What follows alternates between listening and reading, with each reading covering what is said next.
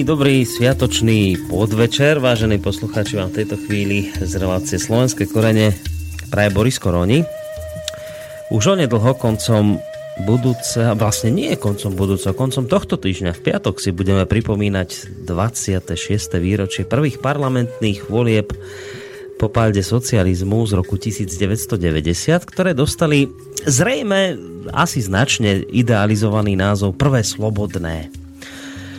Do Slovenskej národnej rady sa v tom čase dostalo napokon 7 strán. Na prvom mieste, iste si na to mnohí ešte dodnes spomínate, ja sa priznávam, že nie, ale mnohí e, ľudia, ktorí sú starší odo mňa, iste áno, že v tej dobe na prvom mieste skončila verejnosť proti násiliu, pokiaľ sa bavíme o Slovensku nasledovaná kresťansko-demokratickým hnutím, tretie miesto obsadila Slovenská národná strana, štvrtý skončili tak trochu prekvapujúco československí komunisti, za nimi na piatom mieste e, maďarské kresťansko-demokratické hnutie, šiestý najvyšší počet voličských hlasov získala demokratická strana. No a sedmičku úspešných parlamentných strán, ktoré teda splnili potrebné kvórum na vstup do vtedajšieho parlamentu, alebo teda Národnej rady, vtedy to kvórum bolo 3%, e, tak sedmičku týchto úspešných v roku 1990 uzatvárala strana zelených. Istý písateľ na portáli Deníka Pravda označil hlasovanie z roku 1990 za plebiscit, ktorý predznamenal zánik Československa. A ako dodáva, voľbám z tých dôb síce prischlo pomenovanie prvé slobodné, no bystrý pozorovateľ si už vtedy nemohol nevšimnúť, že prvýkrát v dejinách spoločného štátu Čechov a Slovákov v nich absentovali relevantné celoštátne politické strany. Niektorí historici a politológovia tvrdia, že tento jav spravidla predchádza rozpadu mnohonárodnostných štátov. Tak, ako sa dnes dočítate na viacerých internetových portáloch, rok 1990 sa niesol v znamení veľkej eufórie a ešte väčších očakávaní. Vlnu revolučných nálad e, z námestí a tribún z roku 89 postupne vystriedali emócie ľudu ohľadom nového pomenovania Československa, dohadovanie sa o pomlčke, to si ja opäť nepamätám, ale mnohí ľudia áno či spojovníku. Toto všetko sa skončilo v apríli odsúhlasením pomenovania Česká a Slovenská federatívna republika. V rovnakom mesiaci zavítal do Prahy a Bratislavy pápež Jan Pavol II, ktorého návšteva bola významnou vzpruhou, hlavne pre kresťansko-demokratické hnutie ktoré v 90. rokoch zvádzalo boj o prvenstvo práve s verejnosťou proti násiliu. No a vo voľbách, ktoré sa následne uskutočnili už spomínaného 8. a 9. júna, takže pripomínam, že už o pár dní si budeme pripomínať výročie tejto udalosti, sa rozhodovalo nielen o zložení Slovenskej národnej rady, ale aj o poslancoch federálneho zhromaždenia a takisto Českej národnej rady. Záujem o hlasovanie v tej dobe bol na dnešné pomory nevýdaný. Už nikdy odvtedy taký vysoký záujem o voľby nebol Gurnám sa v tej dobe tých 90. rokoch počas prvých volieb po páde socializmu dostavilo až 95% voličov. To je, to je skutočne neuveriteľné číslo, keď si pozriete, ako to vyzerá dnes. No a práve tento plebiscit a s ním súvisiace udalosti budú témou našej dnešnej relácie, hoci možno by sa zdalo, že skôr sa budeme venovať inej udalosti, keďže dnes si teda máme štátny sviatok e, svätých Cyrila a Metoda, tak možno by bola taká nejaká predstava, že sa budeme venovať tomuto, ale ako ste sami počuli, o malú chvíľu už koncom tohto týždňa bude aktuálne aj to, o čom sa dnes budeme rozprávať. No a ja by som teda hneď túto príležitosť aj využil na privítanie e, pravidelného hostia tejto relácie, ktorým je pán William Hornáček, e, šéf Združenia Slovenskej inteligencie Koreňa, zároveň zakladateľ alebo predseda, ktorého máme v tejto chvíli na našej Skyblinke. Ak sa počujeme, tak vás zdravím, príjemný dobrý podvečer. Jemný dobrý podvečer, Hornáček tu na, na spojení. tak my sme, sa prihlásili, Áno. ako keď, by sme, keď sme boli na vojne. Príjem. ja som aj tú vojnu absolvoval. A ja, ja takisto ešte rok som bol na vojne. A je a... škoda, že dnešní chlapci neabsolvujú, lebo by sme mali viacej chlapov a menej takých ženštinných, ako teraz pobehujú. A myslíte, že by to tak bolo? Lebo toto je také časté tvrdenie, že keby vojna ostala, takže by to bolo lepšie. Vojenčina je pre muža veľmi dôležitá, aby skutočne dozrel na, na toho, ktorý má potom neskôr viesť rodinu, starať sa o ňu a tak ďalej a napokon aj štát a tak ďalej. Takže je to, no. podľa mňa je to dôležité. Nie len na to, aby zabíjal niekoho, ale aby bránil hodnoty, kde sa narodil, povedzme, v štáte, v národe a tak ďalej. Tak. Je to potrebné podľa mňa. Tak, aj keď e, možno tie dva roky boli veľa, asi ten rok stačil, ja som mal iba rok, lebo som bol absolvent, ale predtým sme mali tú vojenskú prípravu, ale neodbiehajme, lebo... Veď práve, hej. Deň, hej, hej, hej, tak príjemný, dobrý podvečer ešte raz. Samozrejme, ja, jednak vám, jednak e, poslucháčom, ktorí povedzme v tejto chvíli dali prednosť čomkoľvek inému a rozhodli sa, že budú počúvať Slobodný vysielač a práve reláciu Slovenské korene s témou voľby roku 1990, tak vás všetkých vážení poslucháči v tejto chvíli vítame. A skôr ako teda sa pustím do debaty s pánom Hornáčkom, tak chcem ešte tie technické informácie pripomenúť. A síce, že keďže ide o kontaktnú reláciu, to znamená, že bude dobré, ak sa do nej zapojíte aj vy svojimi otázkami. Ona tá debata potom hneď inak vyzerá, keď sa zapojí aj posluchači, takže naozaj by bolo dobre ak by ste nám napísali mail k téme, ktorú budeme rozoberať na adresu studiozavináčslobodnyvysielac.sk takisto môžete písať cez našu stránku, ak si otvoríte stránku www.slobodnyvysielac.sk tak náľavo v rohu nájdete otázka do štúdia, takú malú ikonku zelenú. A tam tu keď kliknete, tak sa vám otvorí taký malý formulár, ten vyplníte a príde nám vaša otázka sem ku nám. Ale v neposlednom rade tá tretia možnosť, dá sa takisto využiť a to je telefonát priamo ku nám na čísle 048 381 0101. Tak toto sú možnosti, ktoré môžete využiť na to, aby ste sa do tejto našej dnešnej aktuálnej témy e, zapojili. No, e, ja som to už spomínal aj v tom svojom úvode, že niektorí ľudia v tej dobe aj médiá a niektorí ešte stále aj dodnes hovoria o voľbách z roku 1990 ako o prvých slobodných voľbách takto ich označila vtedajšia, vtedajšia dobová tlač, takto ich ešte dodnes niektorí ľudia označujú. Ja sa hneď priznávam, že ja som v dobe roku 1990 mal 10 rokov a nepamätám si z toho takmer nič, takže práve preto bude dobré, ak ma v tomto smere trošku pán Hornáček vzdeláte. Vy ste bol konec koncov ten, ktorý bol e, v prvej línii toho celého diania tak tá prvá otázka na vás, keď sa teda hovorí o voľbách z roku 1990 ako o prvých slobodných, skôr ako sa teda pustíme do kalendária, len taká jedna otázka. Vy ich tak vnímate tiež ako prvé slobodné? No, po 40 rokoch. Mám k tomu pripravené veľa materiálov, ktoré budú dokazovať to, že neboli slobodné a neboli hmm. ani demokratické v podstate ale to budem hovoriť nie ako svoj názor, ale ako dôkazy, ktoré budem citovať z tlače, to si nechajme. Dobre, necháme, ale... Vrátim sa k maličkej len... takej poznámke ku vám. Môžem hovoriť? Jasné, nech sa páči. Nebol to pád socializmu, ako ste povedali, pretože socialisti dnes v Európe vládnu, ale bol to pád komunistického režimu, a politickej totality komunistickej strany, aby sme boli teda jasní, aby sme boli jasní v tých výrazoch, ktoré používate. Hej, to len eh, aj na, na, na poučenie eh, poslucháčov a tak ďalej. To len maličká poznámka.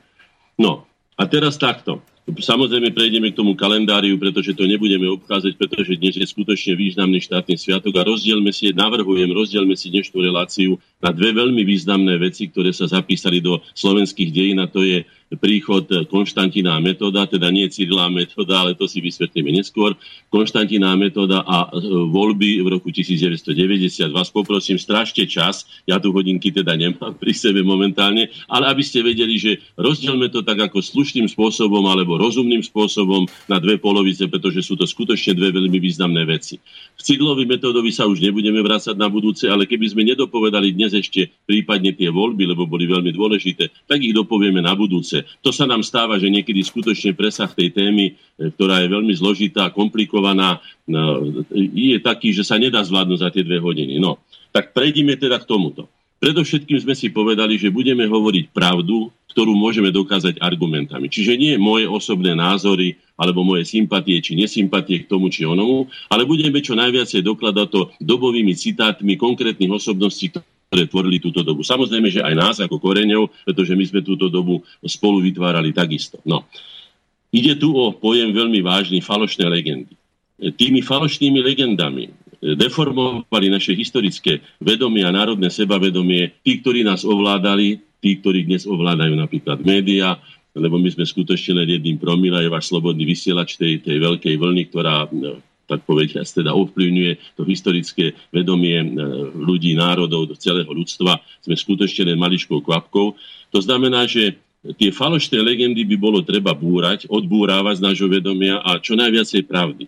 Pravda potvrdená argumentami je ten najúčinnejší nástroj na búranie legend. Samozrejme iba falošných legend a umelých autorít. Skutočné autority sa pravdy bať nemusia. Ak sa stali skutočnými legendami a zostali tak v pamäti národov či ľudstva, tak právom. A tých falošných treba podrobiť skúške pravdou. Napríklad ich vlastnými výrokmi a skutkami. O to sa dnes budeme teda snažiť. No, teda už nechajme tie voľby, ja to budem dokazovať ďalej, nakoľko boli demokratické a nakoľko boli teda slobodné a tak ďalej, ale prejdeme ku kalendáriu, aby sme to zvládli časovo, lebo si uvedomujem, že dve hodiny je skutočne nie veľa. Môžem teda prejsť? Jasné, nech sa páči. Áno. Tak čo sa stalo 5. júla v našich, v našej, v našich slovenských dejinách? Významné. Samozrejme, budeme to vždy hodnotiť len z týchto dvoch kritérií, aby sme si boli na čistom. Isté, že sa stali veľmi významné udalosti v Číne, ja neviem, v Afrike, alebo kde inde, v Amerike. Nás bude zaujímať iba, aký vzťah má a aký význam tá, ktorá udalosť pre Slovákov a Slovensko, a po druhé, aké poučenie z udalostí alebo osobností pre nás toho vyplýva. Čiže z tohto hľadiska sa budeme dívať na naše dejiny. Využíme tú možnosť, že prvý raz to robíme ako slobodný národ vo vlastnom štáte, kde si môžeme skutočne zodpovedne sa pozrieť do vlastného svedomia, do vlastného vedomia, do vlastných dejín a hodnotiť ich z nášho hľadiska. Teda nie z hľadiska, ako sme dlhé roky hodnotili uhorských e, štátnych záujmov alebo československých, alebo ja neviem, sovietsko, ja neviem akých, alebo marxistických, alebo neviem ako ideologických, ale zo slovenských, čiste našich národných záujmov ako sebavedomý subjekt, ktorý si povie, tak predsa mne nikto nebude rozprávať, ako ja sa mám dívať na svoju vlastnú ženu a na svoje vlastné deti, ako im mám hodnotiť. To mi nebude predsa hovoriť ani sused, ani ja neviem, niekto z Ameriky, ale budem si to hovoriť sám, pretože to asi najlepšie ovládam. No, takto na úvod. Tak teda 5. júla roku 1044 to znamená v 11. storočí, v bitke na rieke Rábe za dedinou Mefe v Maďarsku, nemecký král Henrik III porazil uhorské vojsko vedené kráľom Samuelom Abom, ktorý boji prišiel o život. Nebudem to ďalej rozvázať, lebo isté, že to má význam aj pre nás, ale nie natoľko ako tie ostatné udalosti. E, v roku 1809, 5. júla, v bitke pri Vagrame, nedaleko Viedne, to je teda od nás 60 kilometrov. Francúzsky cisár Napoleon I Bonaparte porazil rakúskú armádu vedenú arcivojvodom Karolom a zabezpečil si tak víťazstvo v celom vojenskom ťažení. Eh, to, čo ma zaujalo na tejto správe, je však niečo iné. S 12 600 mŕtvými uh, išlo o jedno z najkrvavejších bitiek v 19. storočí. Vieme si predstaviť, že na jednom poli bojovom zostane 12 600 mŕtvych v podstate zdravých, vitálnych mužov. No. Krátko, ale čo je ešte dôležitejšie, krátko po nej zaplavili územie západného Slovenska zvyšky 120 tisícovej rakúskej armády a množstvo utečencov. Mám tu jednu vec, pretože znovu budem hovoriť, aké poučenie z tohoto vyplýva. Z toho hľadiska budem teda hodnotiť tie udalosti, alebo budem navrhovať, aby sme ich spoločne hodnotili. Mm. Je to táto téma, ktorú som navrhol klubu slovenských generálov, ktorý sa konštituoval u nás a mal možnosť som sa s nimi stretnúť.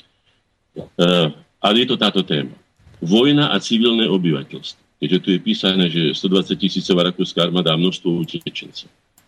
Že by bolo dobré konečne natočiť film e, alebo nejakú, nejaký dokument, ktorý by povedal, že vojna neznamená iba boj vojakov na fronte, kde sa stretnú jedni s druhými nepriateľ a, jeho oponent ale čo to znamená pre, pre civilné obyvateľstvo? Ak si predstavíme, že aj Napoleonová armáda musela niekde ísť z toho Paríža, musela niečo jesť, musela niekde spávať, musela niečo troviť. To znamená, vieme si predstaviť, akú obrovskú záťaž vojna znamená pre civilné obyvateľstvo, ktorému zrekvírujú za cenu, ktorú väčšinou určia tí, ktorí majú v rukách zbranie, dobytok, e, prasatá, kuratá, e, stravu pre kone. Neviem, čo všetko sa vtedy urobilo, čiže bolo by veľmi dôležité si uvedomiť, aby ľudia, ktorí nezažili vojnu, si uvedomili, že vojna neznamená len, že nejaký letec niečo bombarduje alebo do niekoho nejaký vojak strieľa. Čo to znamená, aké obete pre, pre civilné obyvateľstvo, ktoré je bezbranné a v podstate v tomto konflikte je naprosto nevinné. No, tak toľko len tejto veci. No. Potom tu máme 5. júl 1848. E, v Pešti bolo otvorené rokovanie uhorského snemu, do ktorého bola časť poslancov volená na základe nového volebného práva, prijatého e, v sústave tzv. marcových zákonov, aj keď, na voľbách, e, e, aj keď sa na voľbách do snemových, e, do snemových poslancov mohli zúčastniť aj skupiny nešlachtického obyvateľstva, ktoré splňali majetkový a vzdelanostný cenzus, potrebný na výkon volebného práva, šlachta mala na sneme obrovskú prevahu. No, z tohto krátkeho textu snáď vyplýva len to, že aj v rámci tých volieb, lebo o nich budeme dnes hovoriť, je to, že skutočne tento volebný systém sa vyvíjal. Najprv voľby vôbec neboli, alebo voľby boli len tá, že vysoký, vysoká šlachta si zvolila svojho, povedzme, kráľa, alebo svojich zástupcov, svojho, ja neviem, palatína a tak.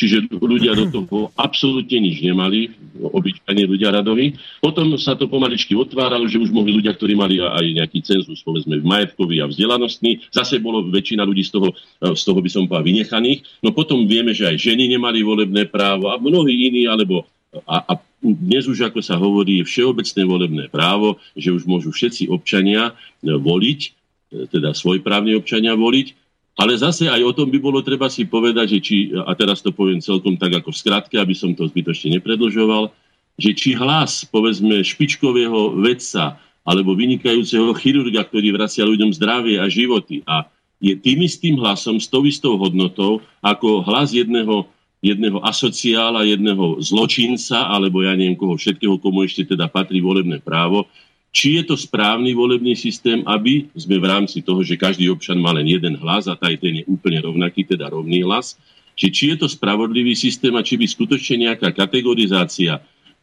by sa nemala, alebo by sa nemalo prepašte, uvažovať o tom, pretože neviem, či je to celkom spravodlivé, aby ľudia pretože v tomto prípade vieme veľmi dobre, že už z hľadiska aj tej Gaussovej krivky a tak ďalej, tých vynikajúcich ľudí a tak ďalej je oveľa menej ako tej, tej toho priemeru, nehovoria zo spodine, ktorá takisto môže spolu rozhodovať, ktorá sa ľahko stáva cieľovou skupinou ovplyvňovania, ktorá môže nakoniec byť úplne, e, ako sa hovorí, domotaná a voliť úplne ako mimo, pretože nevie si dať do súvislosti ani to, čo sa udeje. No tak toľko len k tým voľbám. Poďme ešte ďalej a k tomu najdôležitejšiemu sviatku.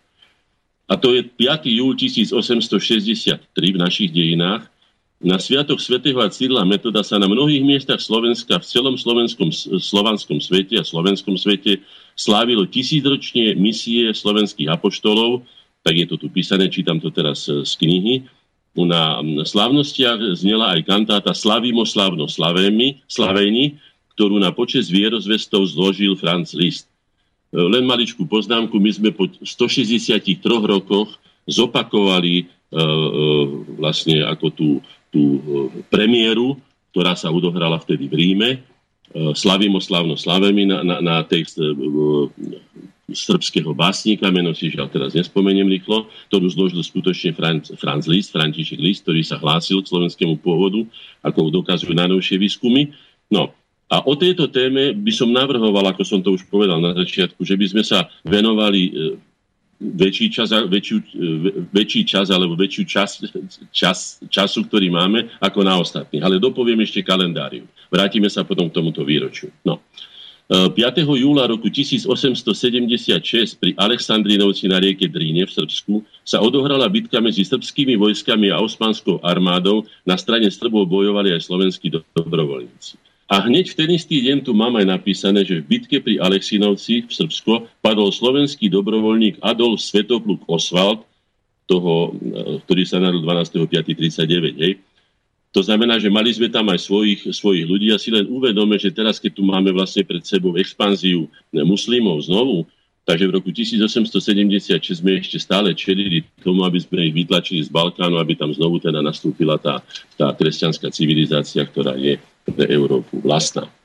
No, poďme ešte ďalej. A tu je uh, roku, 5.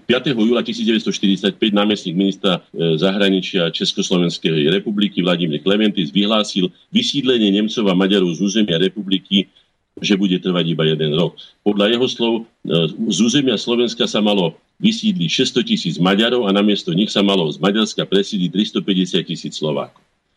E, na tento akt, ktorý sa myslím, že finalizoval v roku 1947, o dva roky neskôr, mi povedal môj strýko, brat môjho otca, ktorý bol v tzv. presídlovacej komisii o tom, ako to vlastne bolo, takže budem hovoriť spomienku môjho vlastného strýka, ktorú mi povedal, že bolo veľmi ťažké presvedčiť Slovákov, aby sa vrátili naspäť na Slovensko, pretože oni potom vyhnaní Turkov z Uhorska, keď osídlovali e, dolnú zem, napríklad aj tú Bekešskú Čabu, odkiaľ je tá tzv.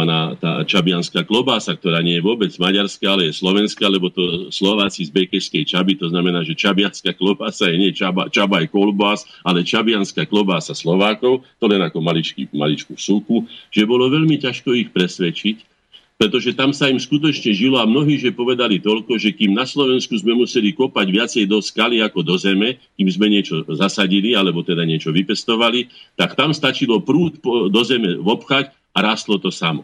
To znamená, že ten polnohospodársky tvorivý živel slovanský, ktorý máme my v krvi, ktorý je nám vlastný, tam skutočne našiel uplatnenie a preto sa nechceli ani mnohí vrátiť. Bolo ťažko ich mnohých presviečať.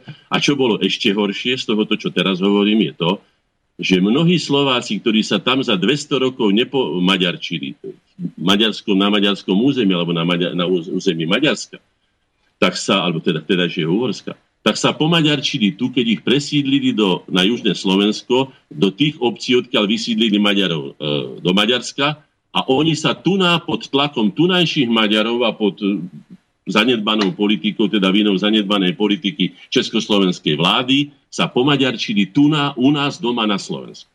Dobre ste počuli. Takto mi to povedal môj vlastný strýko Jozef Hornáček, eh, brat môjho otca. Takže to je poučenie z toho, aby sme si uvedomili, že nie všetko dobre mienené aj dobre dopadne a všetko, čo si myslíme, že bude na náš prospech, nemusí tak dopadnúť. No. To by bolo, a teraz ešte túto, túto poznámku k tomu roku 1863. 6 eh, rokov potom, ako zabezpečil vlastne eh, Štefan Mojzes aj u Svetej stolice, aby sa 5. júl oslávil u nás ako deň svätého Cyrila a Metoda, presne v ten deň vo Svetom kríži, dnes žiari nad Hronom, zomrel banskobistrický biskup, slovenský národovec a predseda Matice Slovenskej Štefan Mojzes. Smrť ho zastihla na sviatok svätého Cyrila a svätého Metoda, o ktorého zavedenie od roku 1864 sa u Svetej stolice sám najviac zaslúžil. Ja len pripomeniem maličku poznámočku, že mám teda osobný veľmi intimný vzťah k tomuto významnému človeku, pretože môj otec sa narodil takisto ako Štefan Mojzes v obci Veselé pri Piešťanoch alebo Veselé pri Trnave, takže sú spolurodáci. No a ja sám mám teda hlboký vzťah k tomuto, k tomuto významnému človeku. No a teraz, ak dovolíte, by som sa vrátil k tomu sviatku, alebo teda k tomu, čo sa hovorí o, o, o misii Konštantina Metoda, teda u nás sa tomu hovorí svätého Cidla, ja to vysvetlím prečo. A aby sme si povedali niečo o tomto. Neviem, či chcete dať medzi to muziku, alebo... Mm, viete čo, však môžete hneď na to Môžem priamo povedať. nadviazať, aby sme mali viacej času. Tým Môžem pádom. teda nadviazať. No. Čiže tento významný deň, ktorý dnes slávime, bohužiaľ, veľmi chudobne a veľmi úboho, pretože dneska mali, keď sme, že sme na čele predsedníctva Európskej únie, dneska mali byť obrovské celonárodné slávnosti svätého Cyrila a Metoda, ich príchodu a významu ich misie na čele s vládou, prezidentom, e, poslancami, významnými osobnosťami Slovenska a tak ďalej a tak ďalej. To ma skutočne mrzí, že sme sa neprezentovali ako tí, ktorí týmto spôsobom prispeli týmto prínosom svojim vlastným kultúrnym a kultúrotvorným prispeli k rozvoju európskej civilizácie. Veď nakoniec Svetý Cyril a Metod sú spolupatronmi Európy, to si nemusíme hovoriť. Zabúda sa na to nie v Európe, to ma netrápi. Európa je aká je, teda táto tzv. vedenie Európy v Bruseli alebo v Štrásburgu. Ale to, že na to zabudla slovenská vláda, slovenský prezident a slovenskí predstavitelia, slovenské ministerstvo kultúry, to považujem, prepačte mi, za neodpustiteľnú chybu. My sme, my sme ničím takým významným neprispeli do európskej civilizácie ako práve týmto. No ale o tom si povieme neskôr. A poďme teda postupne. Poďme, poďme eh, k tomu, o tej, tým oslavám. Ako vieme, zaslúžil sa o to ešte jednu malú poznámočku. Uhorská vláda vyslovne zakázala, lebo vedela, že Slováci však sa mala svojich tajných a tak ďalej, sa chystajú osláviť tento významný sviatok. ktorý bol veľmi významným aj teda pre tzv. Veľkú Moravu alebo pre Veľkú Moravu, pre staroslovanské kráľovstvo Rasticovo, aj pre, pre e, Svetoplukovo, mala obrovský význam, epochálny význam aj pre naše dejiny. A e, oni vedeli, že sa niečo chystá, tak zakázali výslovne oslavu. Ale Štefan Mojzes ako bansko e, biskup, teda vy vysielate z Banskej Bystrice, takže je to vlastne aj vaše mesto, bol to váš biskup, hej, sa odvážil porušiť toto a skutočne sa konali oslavy svätého Cidla Metoda 5. 5. júla 1800, 1000, nie, áno, 1863. Na Slovensku sa organizovali oslavy tisícročného jubilea príchodu svätého Cidla Metoda, zazneli aj ako mohutný prejav národného uvedomenia staré širší vrstiev slovenského ľudu. To čítam teda z dejín. No. Uh, poďme teda k tomu. Búranie na začiatku sme si niečo hovorili, že budeme tou pravdou búrať legendy, najmä tie falošné alebo nesprávne legendy. No, tak poprvé, na pozvanie kráľa Rastislava, Rastica, prišli nie Cyrila Metod, ale Konštantín a Metod. Konštantín, filozof, zvaný tiež filozof, prijal reholné meno až krátko pred svojou smrťou v gréckom kláštore v Ríme. Tam prijal svoje reholné meno Cyril. To znamená, že na naše územie prišiel nie svätý Cyril a Metod, ale Konštantín a Metod a boli to vyslanci cisára Byzantskej východofranskej, východorímskej ríše Michala III. No. Po druhé, neboli prví, ale boli prví slovanskí, slovenskí, slovanským a slovenským jazykom hovoriaci vierozvestovia. My sme tu už mali, myslím, predtým tých kresťanských misií asi sedem, ak si dobre pamätám, ale oni boli prví, ktorí našim slovanským jazykom, sloven, star, staroslovenčinou sa nám prihovárali, čiže rozprávali s nami jazykom, ktorému ľud rozumel. No. Po tretie, vytvorili Konštantín zvaný filozof písmo pre Slovenov, starých Slovákov, ktorým bolo možné zapísať jazyk, ktorým naši priami predkovia hovorili. Do tohto jazyka boli preložené a napísané naše prvé slovenské písomné dokumenty a dnes historické pamiatky, napríklad aj proglas, teda predslov k Evangeliu, ktorý je prvou slovenskou básňou a má takú vysokú umeleckú úroveň, že je obdivovaný a uznávaný skutočne aj zahraničnými jazykovecami. Je to výnimočná, krásna vec, kto to pozná, to vie oceniť, kto to nepozná, mal by si to prečítať, je to naša prvá, prvá skutočne umelecká, vysokoumelecká pamiatka.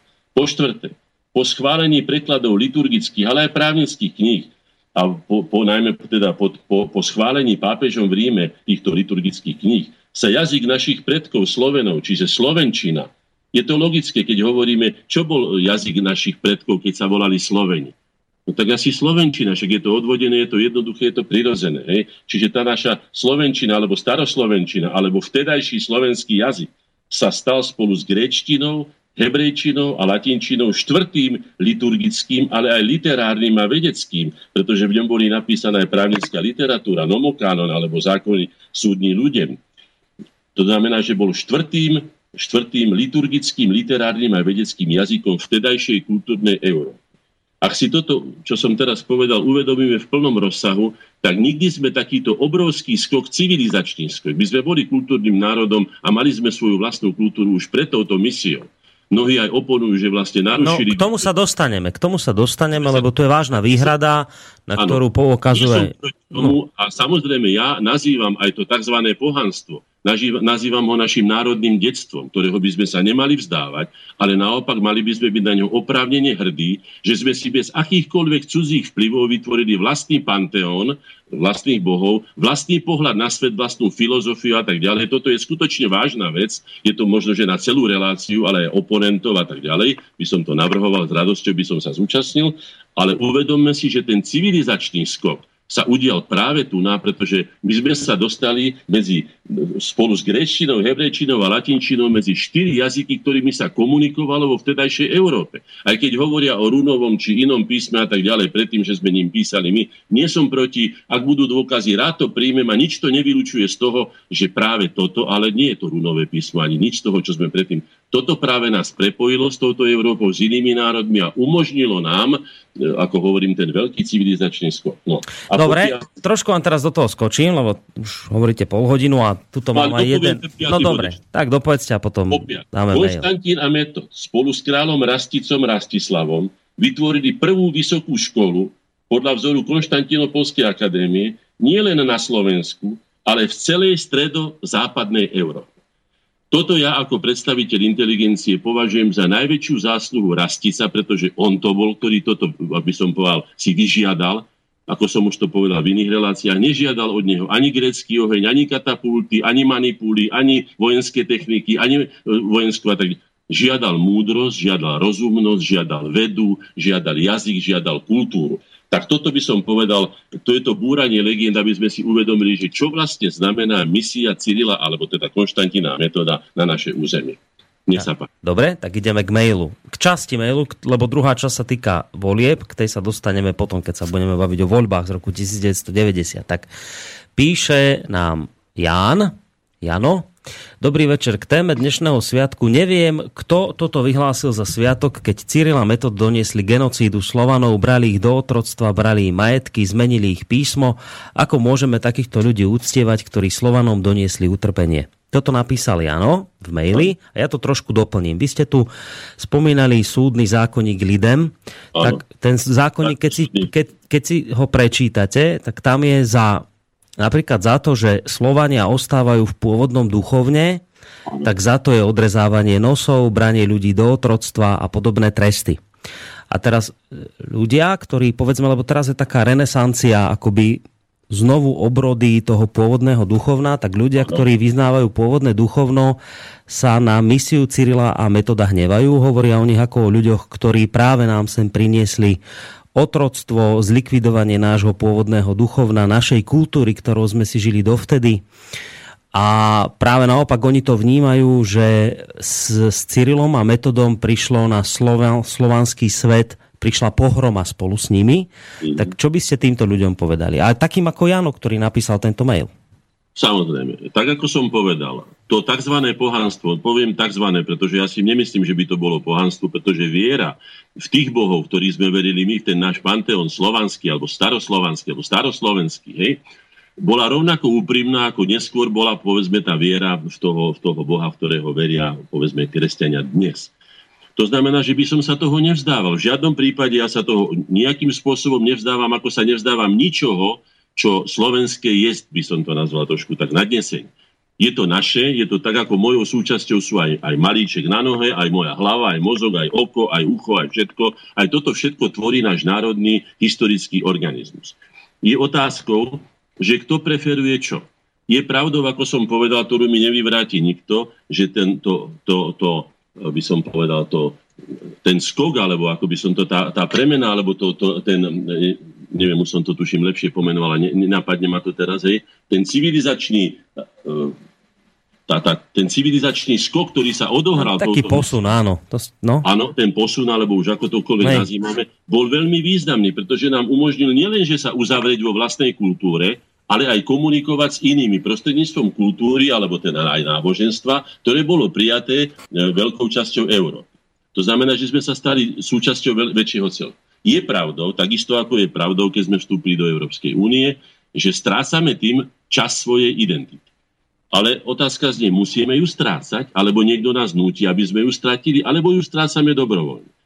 Viem o tom napríklad, že Kelti, alebo teda potomkovia Keltov v dnešnom Velse, alebo ja neviem, v Írsku, e, povedzme chodia, opájajú sa, alebo ja neviem, e, tými, tými e, slnečnými splnmi, chodia na tie svoje bývalé kultové miesta, nadchýňajú sa tam, oduševňujú sa a nachádzajú tam, ako by som povedal, spojenie so svojimi vlastnými koreňmi. Ja ako predseda koreňov mám k tomu skutočne hlboký, hlboký vzťah a myslím, že to nemusím nikomu dokazovať a preto som aj povedal, ja sa nevzdávam ničo je to, jeden, jedna časť naša je aj kresťanská civilizácia, ktoré sa nemôžeme, darmo budeme hovoriť, že nevie. Prežili sme tak 1200 rokov ako kresťania. A nevzdávajme sa ani toho, čo bolo to, čo som povedal, naše národné detstvo, alebo naša národná mladosť, hej? naša pôvodnosť, autenticita, ktorou sme skutočne boli, teraz to pán Timura dokázal aj vo svojej knihe e, Dávnoveká Európa, že Slovania skutočne mali panteón, z ktorého vychádzali dokonca Gréci. Nebolo to opačne, že my z Grékov, ale Gréci z nás. To znamená, to sú nové objavy. Takže neuzatvárajme si pred vedomosťami, pred vedou, pred vecami ako argumenty e, e, dvere a podľa toho si budeme formovať naše národné vedomie aj sebavedomie. Takže tomu pánovi neoponujem. Viem, že s tým, že sme prijali niečo, sme museli aj stratiť. To je presne ako keď sme hovorili o, o vzniku Slovenskej republiky, no tak sme sa museli rozlúčiť s Československom, keď sme prišli do Československa, museli sme sa vzať Uhorska, hej, a zdalo by sa povedať, že stále sa zmenšujeme. V Uhorsku sme boli najväčší, to bolo najväčšie, potom Československo bolo menšie a teraz sme ešte menší, lebo sme Slovenská republika, tak, ale takto sa to chápať nedá. Závisí od toho, a to je hodnotový systém, aké hodnoty my osobne vyznávame, alebo presadzujeme.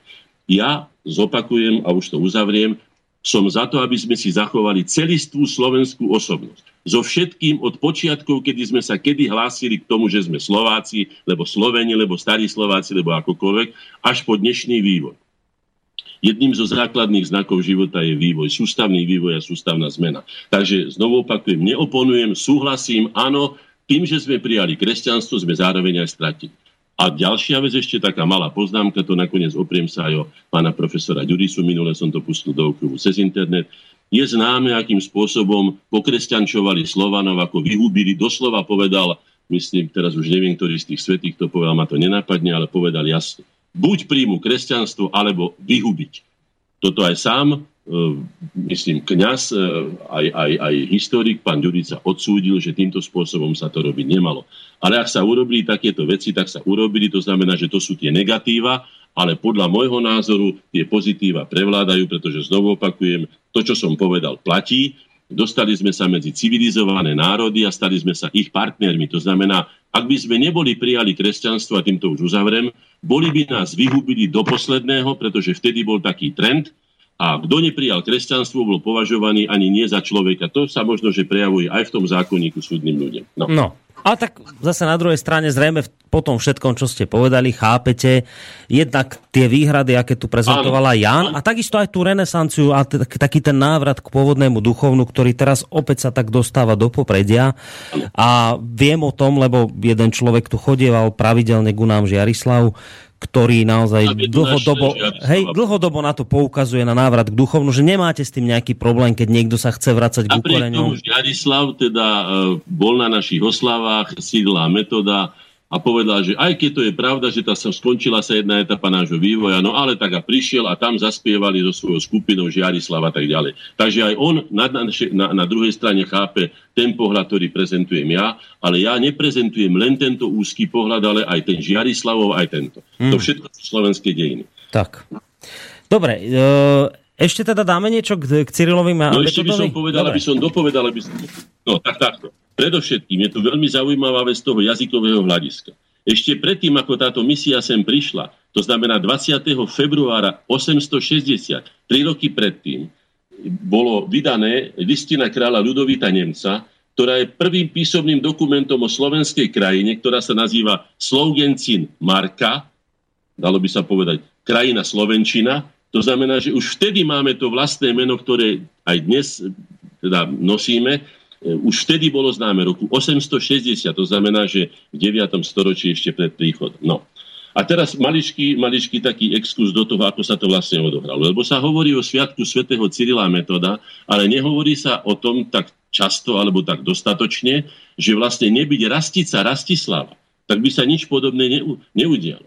A musím povedať, že musel to byť významný panovník, pretože ak na ňo reagoval cisár vtedy najvýznamnejšej a najsilnejšej európskej mocnosti, byzantskej, teda východorímskej ríše, Michal III, a v podstate vyhovel viac menej jeho žiadosti. To znamená, že v roku 862, rok pred týmto príchodom, král Slovákov Rastis, Rastislav, po neúspešnom posolstve do Ríma sa obrátil na druhú všeobecne uznávanú cirkevno-politickú autoritu byzantskej, rímskej, východorímskej ríše a vyslal tam no, posolstvo k cisárovi Michalovi III. so žiadosťou, aby mu poslal biskupa a učiteľa, ktorý by slovenskému ľudu hlásal evanielium v jeho vlastnom jazyku.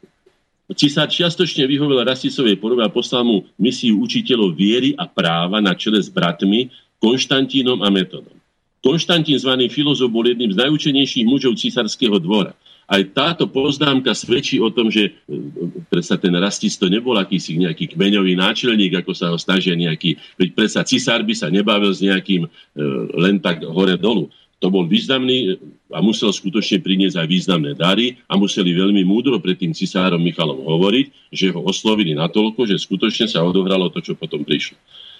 Konštantín filozof pochádzal zo Solúna, ktorého okolie bolo už zaplavené usadeným slovanským obyvateľstvom. Pravdepodobne preto, ako vynikajúci filológ poznal aj tamojší slovanský dialekt.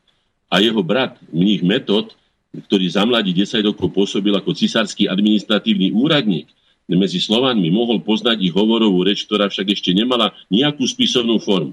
Ba Slovania vôbec nemali svoje písmo. Preto Konštantín už v Carihrade zostavil osobitnú abecedu pre Slovanov a začal prekladať najpotrebnejšie náboženské texty do, pre tých rasticových Slovákov. No. Tak to len ako, aby sa vedelo, že k čomu teda prišli. Príchod byzantských vzdelancov aj spoločníkov na Slovensku, lebo tam boli aj spoločníci. To viete, že taká misia, keď prišla, sa odhaduje, že to muselo prísť okolo 200-300 ľudí. Oni museli mať aj chránený vojenský sprievod, museli mať e, samozrejme významné dary, museli mať, niesli to písmo, niesli knihy, niesli skladka významné dary. Nevieme presne, kadiaľ cestovali, sa píše tu na v dejinách, kde ich privítal vlastne Rastic, ale pravdepodobne sledovali trasu tzv. moravskú diagonálu Via Militaris, popri Dunaji a Rastic ich mohol prijať už vo Vyšegráde, alebo v Nitre, prípadne v Bratislave, alebo v Morave. E, alebo na Devíne, hej? Dôležité miesto a tak ďalej. Podľa niektorých archeológov názvy Marava, Morova a podobne, ktoré sa vyskytujú v stredovekých práve, sa mohli vzťahovať aj dnešné Zlaté Moravce, lebo tam je tá Marava, Moravce, Moravce, hej? ktorých priestore sa našli vzácne nálezy, ako napríklad tá čiernoklačanská pixida, ktorá je všeobecne známa. No. Potom tu mám ďalší doklad pred sebou, ktorý mám z archívu vybraný. Rasticovo poslovstvo k Nichalovi III., e, ktoré sa odohralo v roku 862, bolo zapísané v tzv. teda opísané, prepísané v 12. storočí e, v tých tzv. kievských zlomkoch. A tu som si sám preložil, že to viem ešte prečítať ja v tej staroslovenčine, tu je napísané My, Sloveni, prosta čať. My, Slovene, my Sloveni, prostý ľud. To znamená, že keď niekto hovorí o identite Slovákov, o ktorom sme v minulých reláciách hovorili často, keď nám povedia, že my sme sa ako národ vytvorili v 19. storočí, prosím vás, to sú skutočne blúdy. Tak argumentujme to, čo je pravdivé. Keď už sa niekto ako Sloveni nazýva sám seba, vyčlenuje sa od iných, a na rozdiel od iných a tak ďalej, vymedzuje sa, to znamená, že musí mať akési, akúsi identitu, akési uvedomenie si samého seba. A to je z 9. storočia. Takže Uvedomme si, že patríme skutočne najstarším národom Európy. Potom ďalšia vec.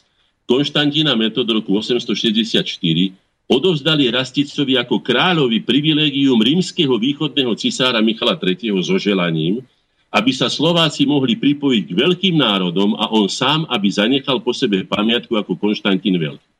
No s takýmto obrovským prianím keď prišli, to je tiež zachytené v tých chliarských zlomkoch, keď prišli, teda to boli dobové záznamy, tak ako ja budem teraz neskôr čítať o tých voľbách, tie dobové záznamy. To znamená, že tí ľudia, ktorí to zažili, tak potom to nestačí na to, aby sme mali skutočne plnokrvné, ako sa hovorí, sebavedomie e, kultúrneho a historického národa a bude nám niekto tu na rozprávať, že Sovie zemie český, e, ja neviem, historický zemie český a že by tu boli nejakí hvozdy alebo čo. Tak skutočne toto nemá oprávnenie. Nikde nakoniec si dokážeme aj to, že žiaden starší a mladší bratr není pravda, že Češi sú starší bratr, veď mali o tisíc rokov neskôr mali e, ustanovené biskupstvo na svojom území v Prahe a tak ďalej a tak ďalej. No, to znamená, a ešte ďalšia vec, ktorú som už povedal, že založili prvú školu na Slovensku typu vysokej školy podľa vzoru Konštantínopolskej akadémie. To znamená, že to najvyššie, veď to boli priami dedičia gréckej vzdelanosti. A grécka vzdelanosť je základom európskej civilizácie. To sú všeobecne známe a uznávané pojmy. A vtedy do Slovenčiny preložili, teda do vtedajšej Slovenčiny preložili liturgické knihy z gréštiny, z latinčiny, vybrané časti svätého písma, to vieme, hej, a hlavné texty cirkevného rímskeho občanského práva. No, jazyk týchto prekladov a pôvodných textov Konštantína Metada jazyko, jazykovedec Jan Stanislav právom pokladá, a teraz citujem, za prvý spisovný jazyk slovenského národa. Dobre počujete? Prvý spisovný jazyk slovenského národa. Ja sa pýtam, kde boli vtedy Angličania? Kde boli vtedy Francúzi? No a hovorím to nie preto, aby som sa vyvyšoval nad niekoho, ale by sme sa vážne zamysleli nad tým, aký obrovský náskok sme mali, čo všetko sme mali v rukách a ako sme to ľudovo povedané pre naše vnútorné rozpory doslova prešustrovali. To je veľmi smutné a na to sa treba skutočne zamysleť. A potom ešte ďalšie dôkazy, že skutočne prišla veľká skupina týchto ľudí z toho, z toho Konštantinopolu je aj to, že prišli na Slovensku ako pomocníci pravdepodobne aj byzantskí mnísi rehore Bazila Veľkého, teda Baziliáni, lebo ešte v 12. storočí podľa dokumentov, ktoré sa zachovali, pápež Inocent III. uhorskému kráľovi Imrichovi sa zmienuje o tom, že, a citujem, v Uhorsku je iba jediný latinský kláštor, dobre počujete, v 12. storočí, ale je tam veľa slovanských, v zátvorke gréckých kláštorov. Počet týchto kláštorov sa odhaduje asi na 400. Z toho značná časť iste bola na území Slovenska. No. Tak toto sú len také základné veci, aby sme si uvedomili, akú hlbokú historicitu máme a aké e, veľké sebavedomie by z toho malo vyplývať. A poslednú ešte vec tejto veci, ja už to tým uzavrem, vstup politiky do jazykovej. Viete veľmi dobre, že je tu spor, či je to staroslovenčina, či je to staroslovienčina. A tu by som si dovolil prečítať, čo, čo napísal pán profesor Ďurica, pretože sa mi to zdá byť skutočne logické a teraz budem citovať. Európsky slavisti, citujem pána profesora Ďuricu, ako vieme, vedecká slavistika má korene vo Viedni a v Prahe, napospol nazývali ten cyrilometodský jazyk, citujem, staroslovenským jazykom.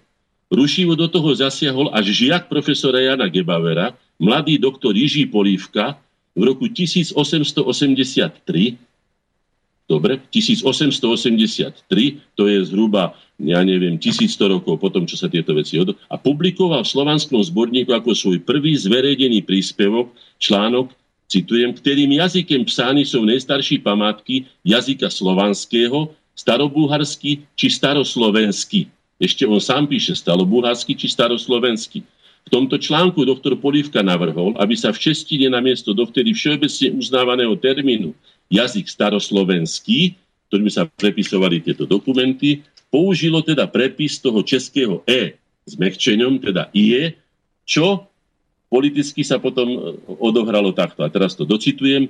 Prišlo to totiž veľmi vhod rastúcim tendenciám českého národného obrodenia, ktorého vedúci predstavitelia práve začali intenzívne pracovať na tom, aby dosiahli odsunutie Slovákov do úzadia národných hnutí a tak mohli pripraviť pôdu pre svoje politické zámery jednotného československého jazyka a národa.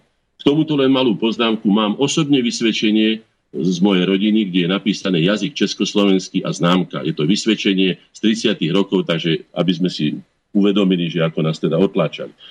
Cieľom týchto projektov bolo absorbovanie Slovákov z Uhorska, podobne ako to robili s moravskými Slovákmi na zveladenie českého národa. E, Slovákom, ktorým bola hneď nanútená Československá univerzita v roku 1918 v Bratislave, neostávalo nič iné ako prijať to, čo Praha diktovala. Slovenskí jazykoveci sa formovali výlučne na praskej škole a museli teda písať o staroslovienskom jazyku. No, tak to len toľko a týmto môžeme uzavrieť, že keď vstúpi politika alebo ideológia do dejín a prestanú platiť fakty, tak potom sa to skutočne takto zmoce a dlho trvá, kým sa dostaneme k skutočnej pravde. A to je to búranie mýtov a dúfame, že sa nám to bude na základe argumentov dariť. Dobre, ja som, ja som vám do tohto vstupu úvodného, tejto úvodnej časti vstupoval čo najmenej, ale asi to už môžeme vybaviť tým pádom za, alebo považovať za uzavretú túto tému lebo tak pozerám na čas, ste mi povedali, že by som kontroloval čas, tak vyzerá to, že sme zhruba v polovici relácie, takže navrhujem, aby sme si teraz pustili nejak, nejakú chudobnú prestávku dali a po nej sa teda posunieme už k voľbám roku 1990, Aha. tak ako sme to avizovali. Dobre? Tak, takže vážení poslucháči, ostaňte s nami naďalej. E, my sa o malú chvíľku posunieme ďalej. Dáme si teraz takú veľkú prestávku, keďže sme hovorili o Cyrilovi a Metodovi a sa nám tam samozrejme E, tým pádom dostalo aj pôvodné duchovno, tak aby sme tomu, o čom sme teraz hovorili, neostali nič dlžní, tak to spravíme tak, že najskôr si zahráme niečo skôr také církevné, to je konkrétne e, koncert Totus Tus o, o Cyrilovi a Metodovi a potom si dáme aj niečo slovanské hneď potom. Takže ostaňte s nami naďalej po pesničke alebo po tejto hudobnej prestávke. Budeme pokračovať v téme voľby 1990 a pokračovať budeme práve tejto téme preto, lebo to je ďalšia z aktuálnych tém. Ako som už hovoril, v piatok si budeme pripomínať 26. výročie prvých Niekto hovorí slobodných, ale ako ste počuli pána Hornáčka, toto nesedí, nie slobodných, ale skrátka volieb. Prosíme vás, bratia, aby ste si vážili tých, čo pracujú medzi vami.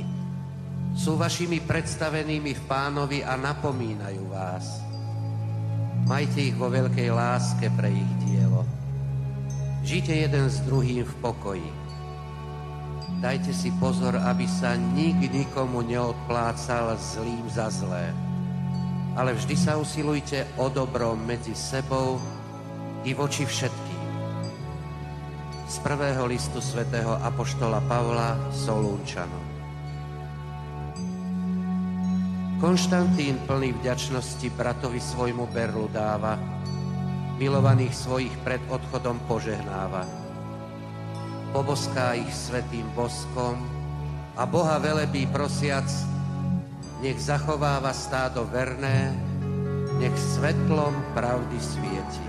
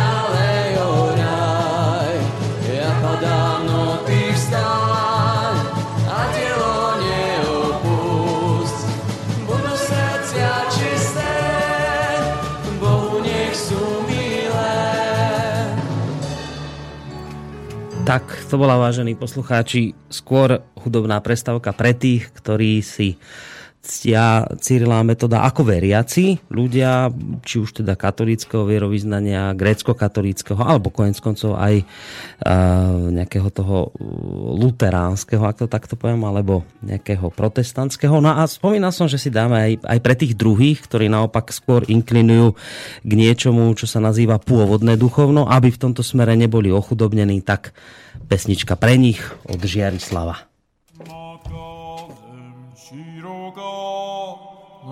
nosí ma každý deň. Matka zem široko nosí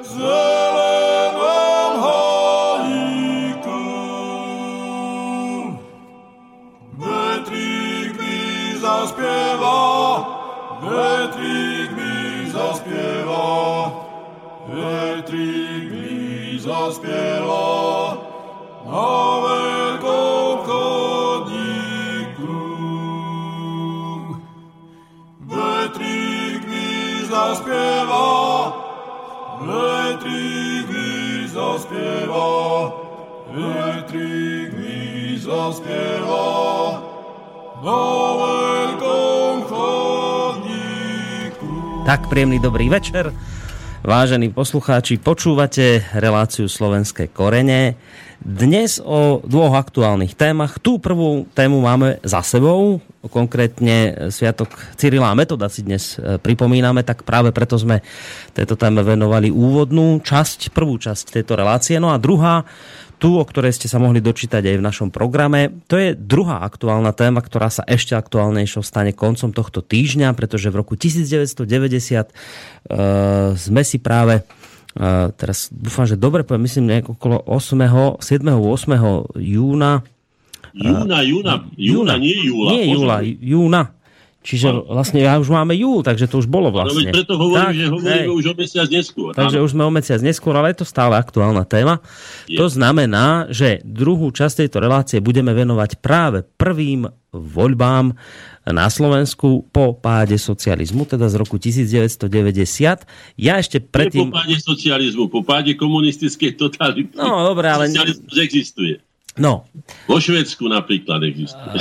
dobre, tak po páde komunistickej totality, tak e, skôr ako teda bude e, pán Hornáček pokračovať v tejto téme, tak ešte predsa len predtým mail studiozavináč slobodnyvysielac.sk telefon 048 381 0101 alebo naša stránka, to sú možnosti, ktoré nám môžete adresovať vaše otázky alebo názory. Vy ste, pán Hornáček, povedali, že teda vy sa neradíte k tomu zástupu ľudí, ktoré, ktorí voľby z roku 1990 označujú za prvé slobodné. Vy vravíte, nie, neboli slobodné a neboli ani demokratické. Prečo?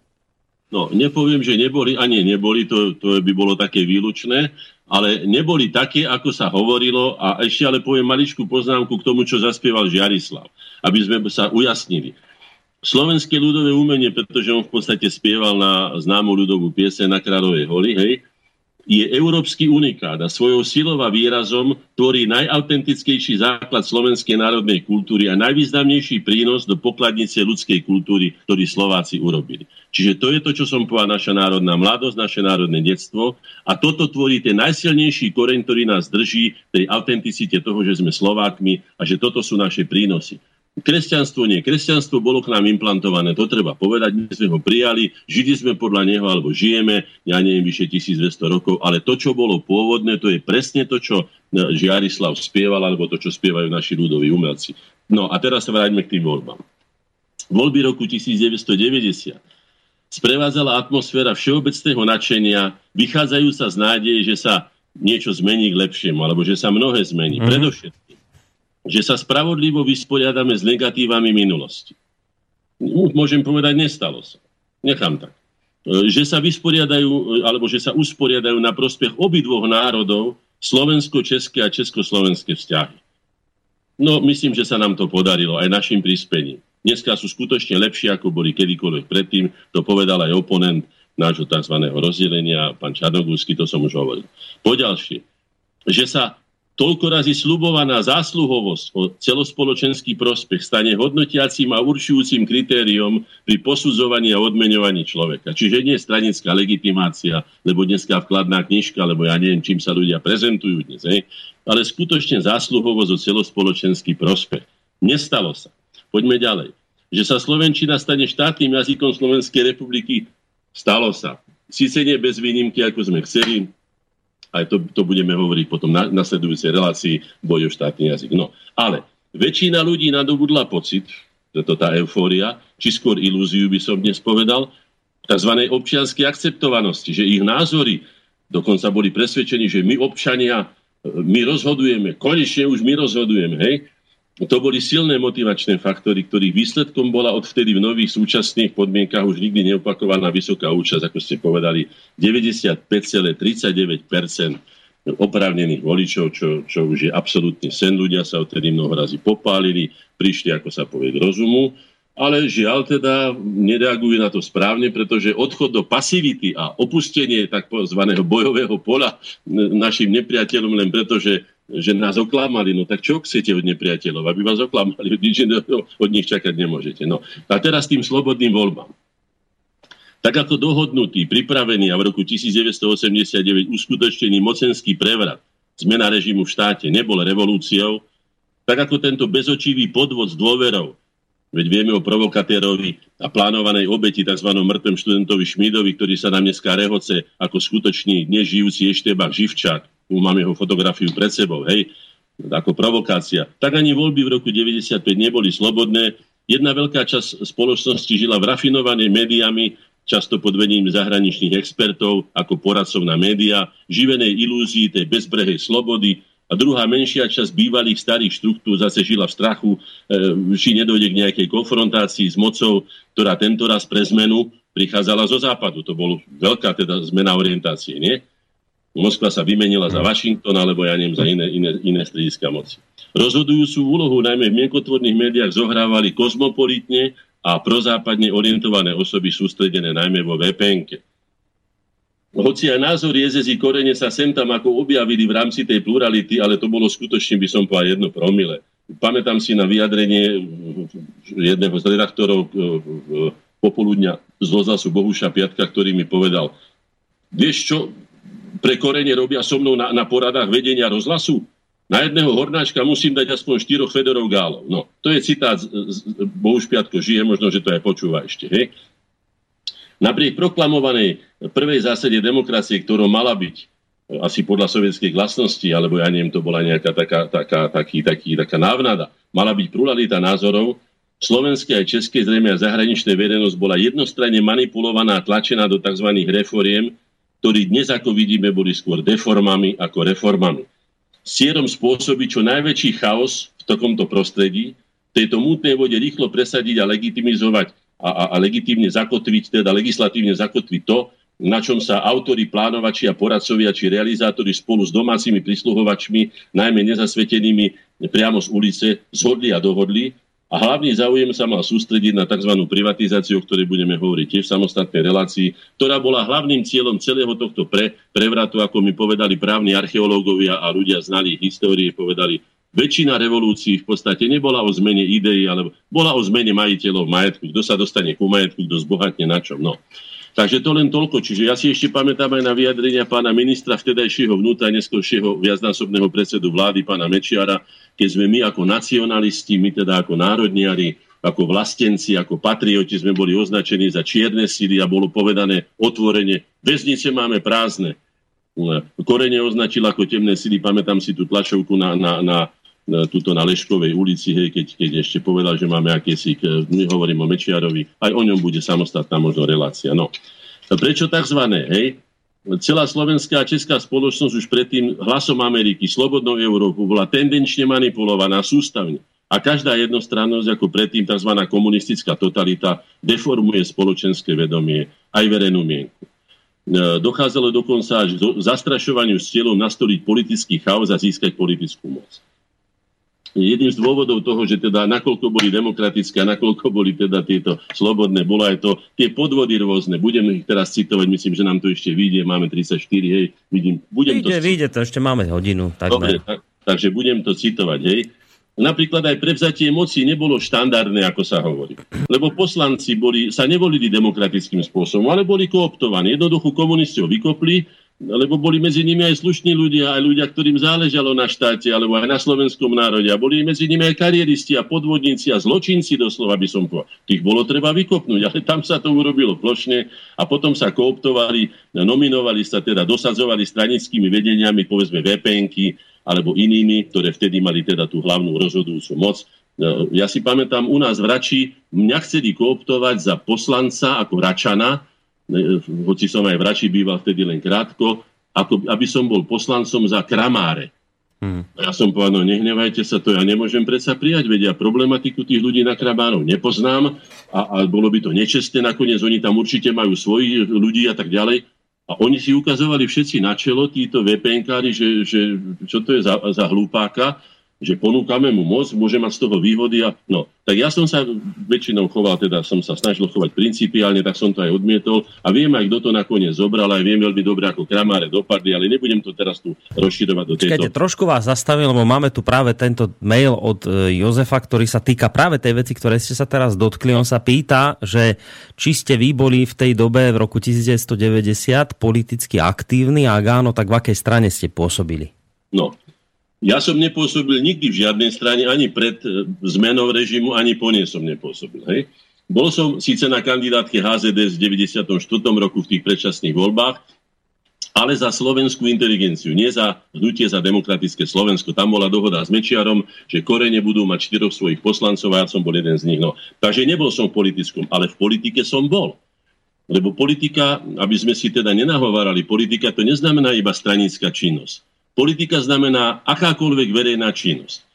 Poviem to tak obrazne. Politika znamená spôsob komunikácie, to je kultúrna politika. Čistá ulica, to je povedzme tá obecná politika, alebo komunálna, alebo natretie zábradlia, alebo poriadok, disciplína, alebo ja neviem, slušnosť. To je všetko, alebo hrubosť, alebo súrovosť, alebo ja neviem čo, konfrontácie. To všetko je politika.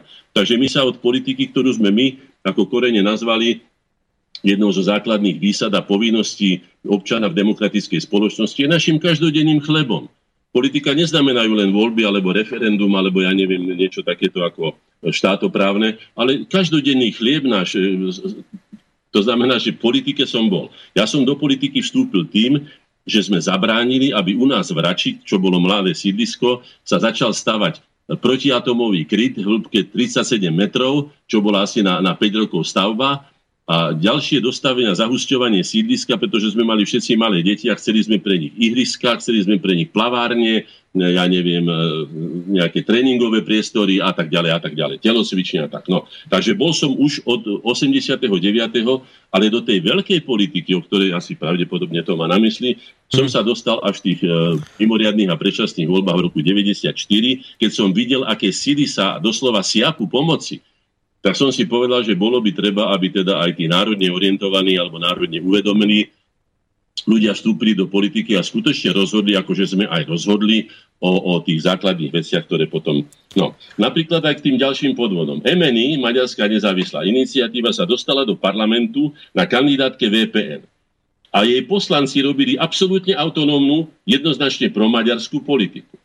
Pritom ľudia volili M, e, teda VPN-ku, MNI nebola teda ako na kandidátke, čiže to už samo o sebe, aké že to boli slobodné, aké že to boli spravodlivé a neviem, aké tam boli právne lapsusy ďalšie. Počkajte, nechajme chvíľu VPN-ku, vpn však u nej sa dostaneme. Mňa teraz iná vec zaujíma, ale naozaj a osobne ma to zaujíma, lebo vravím, ja si z tejto doby nepamätám nič, tak chcem, aby ste mi to vypovedali, že Dobre. mňa zaujíma takáto vec. Po 89. teda rok na to prišli voľby a teraz ja som sa kde si dočítal, tak mi povedzte, či to je pravda, že tá predvolebná kampaň a vôbec témy, ktoré sa nastolili, boli úplne iné v Čechách a úplne iné na Slovensku. Že v Čechách to skôr bolo o tom, že tam ľudia dávali do popredia, alebo politici dávali do popredia také veci ako rozvoj demokracie, ekonomické reformy, boj proti komunistickým mafiám a tieto záležitosti to bolo v Čechách, ale že na Slovensku sa kládol už v tej dobe skôr dôraz na otázky nového postavenia Slovenska v spoločnom štáte. Že toto bolo pre Slovákov akoby dôležitejšie že boli dve rozdielne veci. Česi a Slováci boli rozdielni, kde mali priority.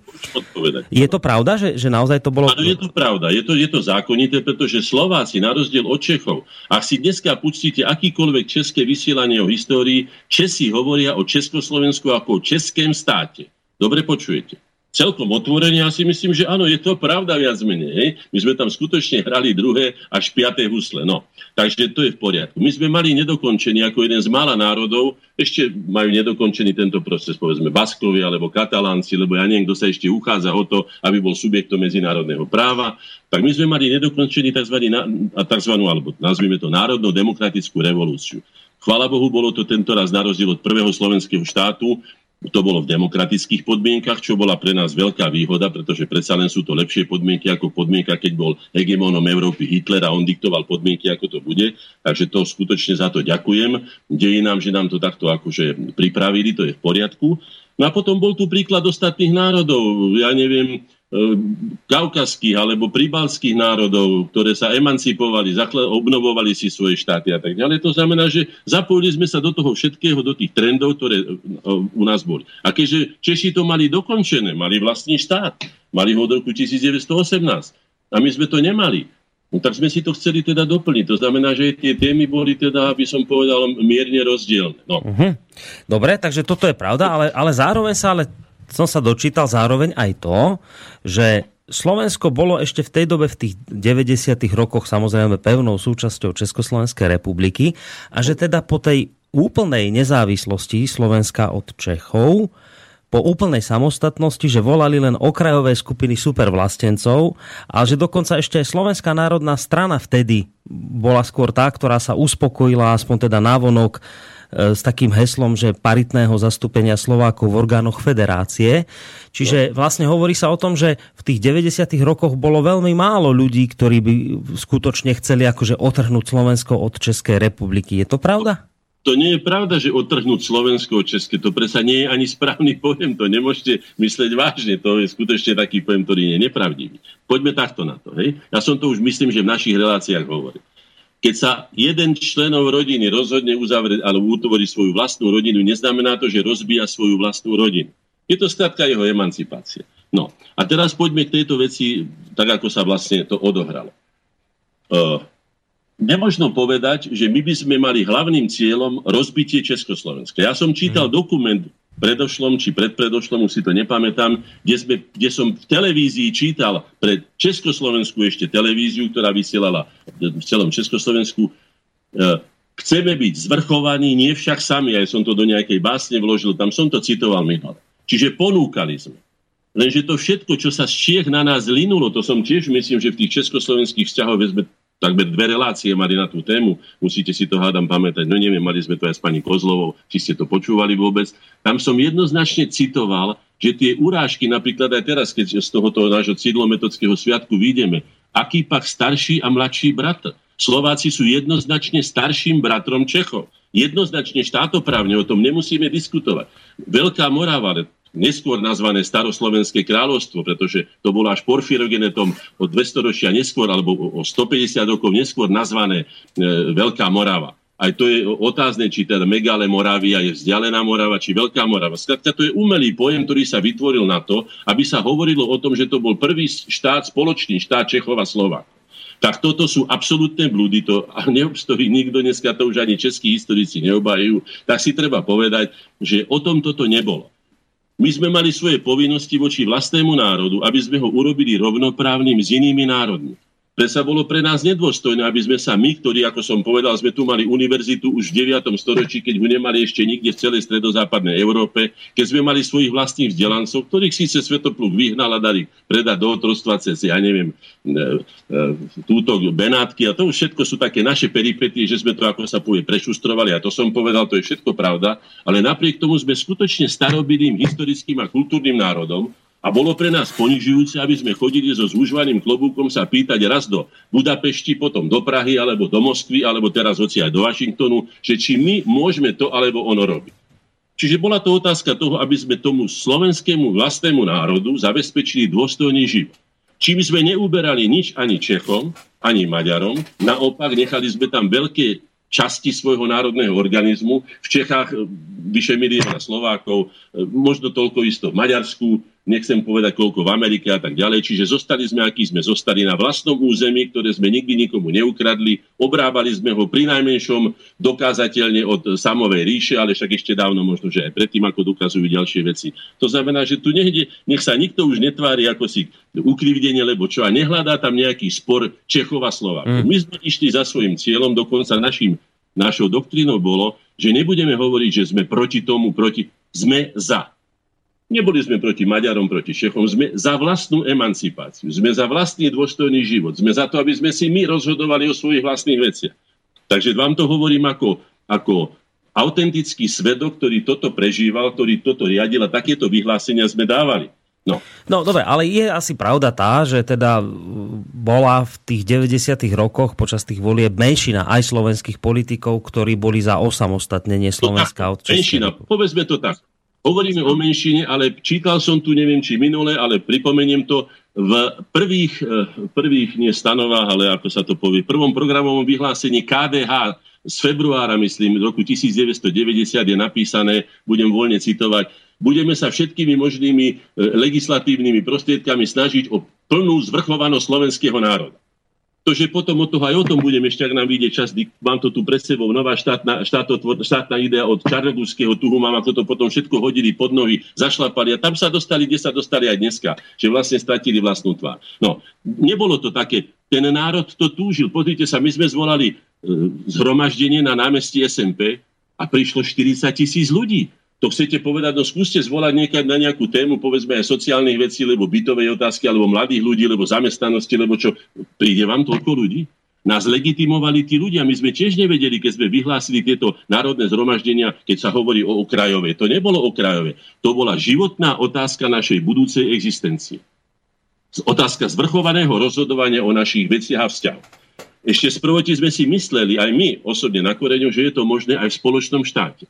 Mm-hmm. Ale mnohé príklady, nedodržanie Pittsburghskej dohody, nedodržanie Košického vládneho programu, e, memorandum o Slovensku a nedodržanie zákona o federácii. A mohol by som toho menovať viacej, už som to opakoval, nebudem to opakovať viackrát, hej. To sú veci, hej. Hmm. Nám povedali, že skutočne tento partner je vierolomný a zneužíva svoju početnú alebo aj mocenskú alebo skúsenostnú tej politike a v týchto praktikách väčšinu a jednoducho nemôžeme si zvrchovane rozhodovať, keď Praha rozhoduje. Takže to sme mali svoje skúsenosti, preto sme si túžili a myslím, že sme to aj dosiahli a najmä kultúrnym, legitímnym, dokonca ústavným spôsobom po spoločnej dohode reprezentácií obidvoch štátov.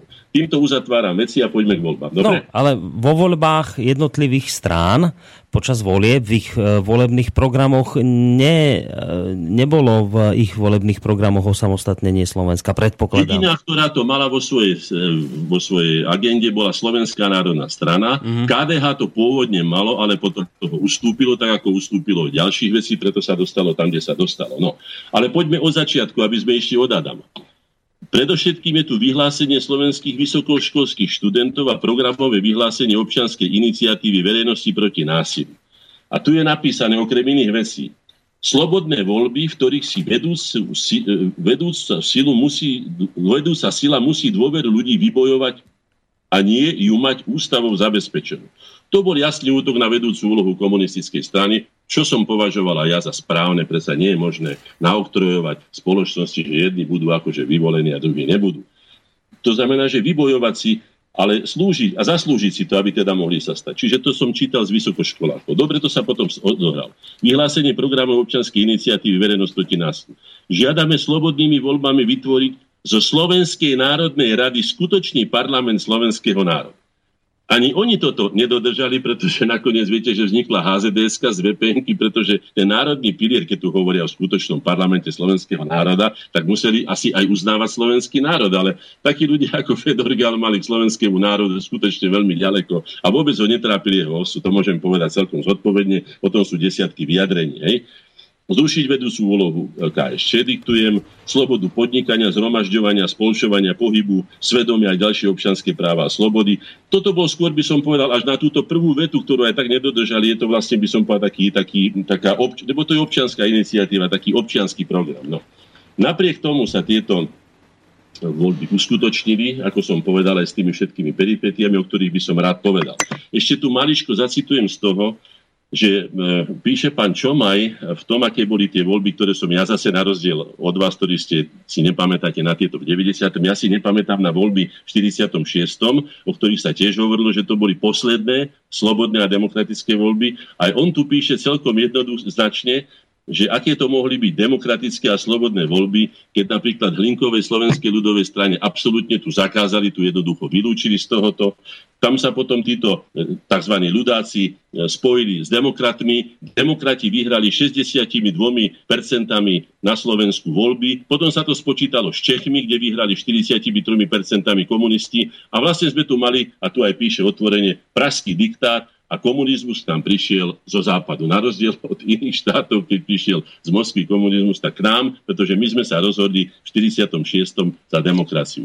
To je jedna z odpovedí aj na tú otázku, prečo sme nemohli si dovoliť, alebo nechceli sme potom referendum o rozdelení Československej federácie, pretože sme vedeli, že by nás boli majorizovali a že by ste našli vždy mechanizmy na to, aby, aby e, bolo vždy podľa toho, ako si Praha praje. No. Ani nie český národ, aj to som povedal celkom jednoznačne. My sme s českým národom, ako Slováci, aj slovenskí národovci, nemali nikdy problém. Ja mám hlbokú úctu zápasu českého národa o svoju svojbytnosť v rámci toho germánskeho, nemeckého obklúčenia, v ktorom žije stáročia. E, vieme, ako sa k tomu všelijako dopracovali. V českej kultúre nemám absolútne, ale k českému, pražskému, pražskému establishmentu teda mám veľké výhrady, tak ako mal kedysi Hlinka, ako mali aj iní. Takže tam vlastne došla potom tá kosa na kameň a tam sa to potom rozsypalo. Povedal by som niektoré predvolebné akcie, ktoré boli veľmi dôležité. No. Povedzme. Pomočková voj, tie ovplyvňovali bezprostredne, pretože toto sa odohrávalo od toho prevratu alebo od tej zmeny režimu, by som to nazval presne, kde došlo k tej kooptácii dohody s komunistami o beztrestnosti, dokonca ešte aj, dobre počúvajte, 23. januára 90 federálne zhromaždenie prijalo zákon, ktorý K ešte zaručoval právnu ochranu garantovanú vládou a umožnil jej transformáciu na nové podmienky. Potom vznikla SDL, spoločná voľba a tak ďalej.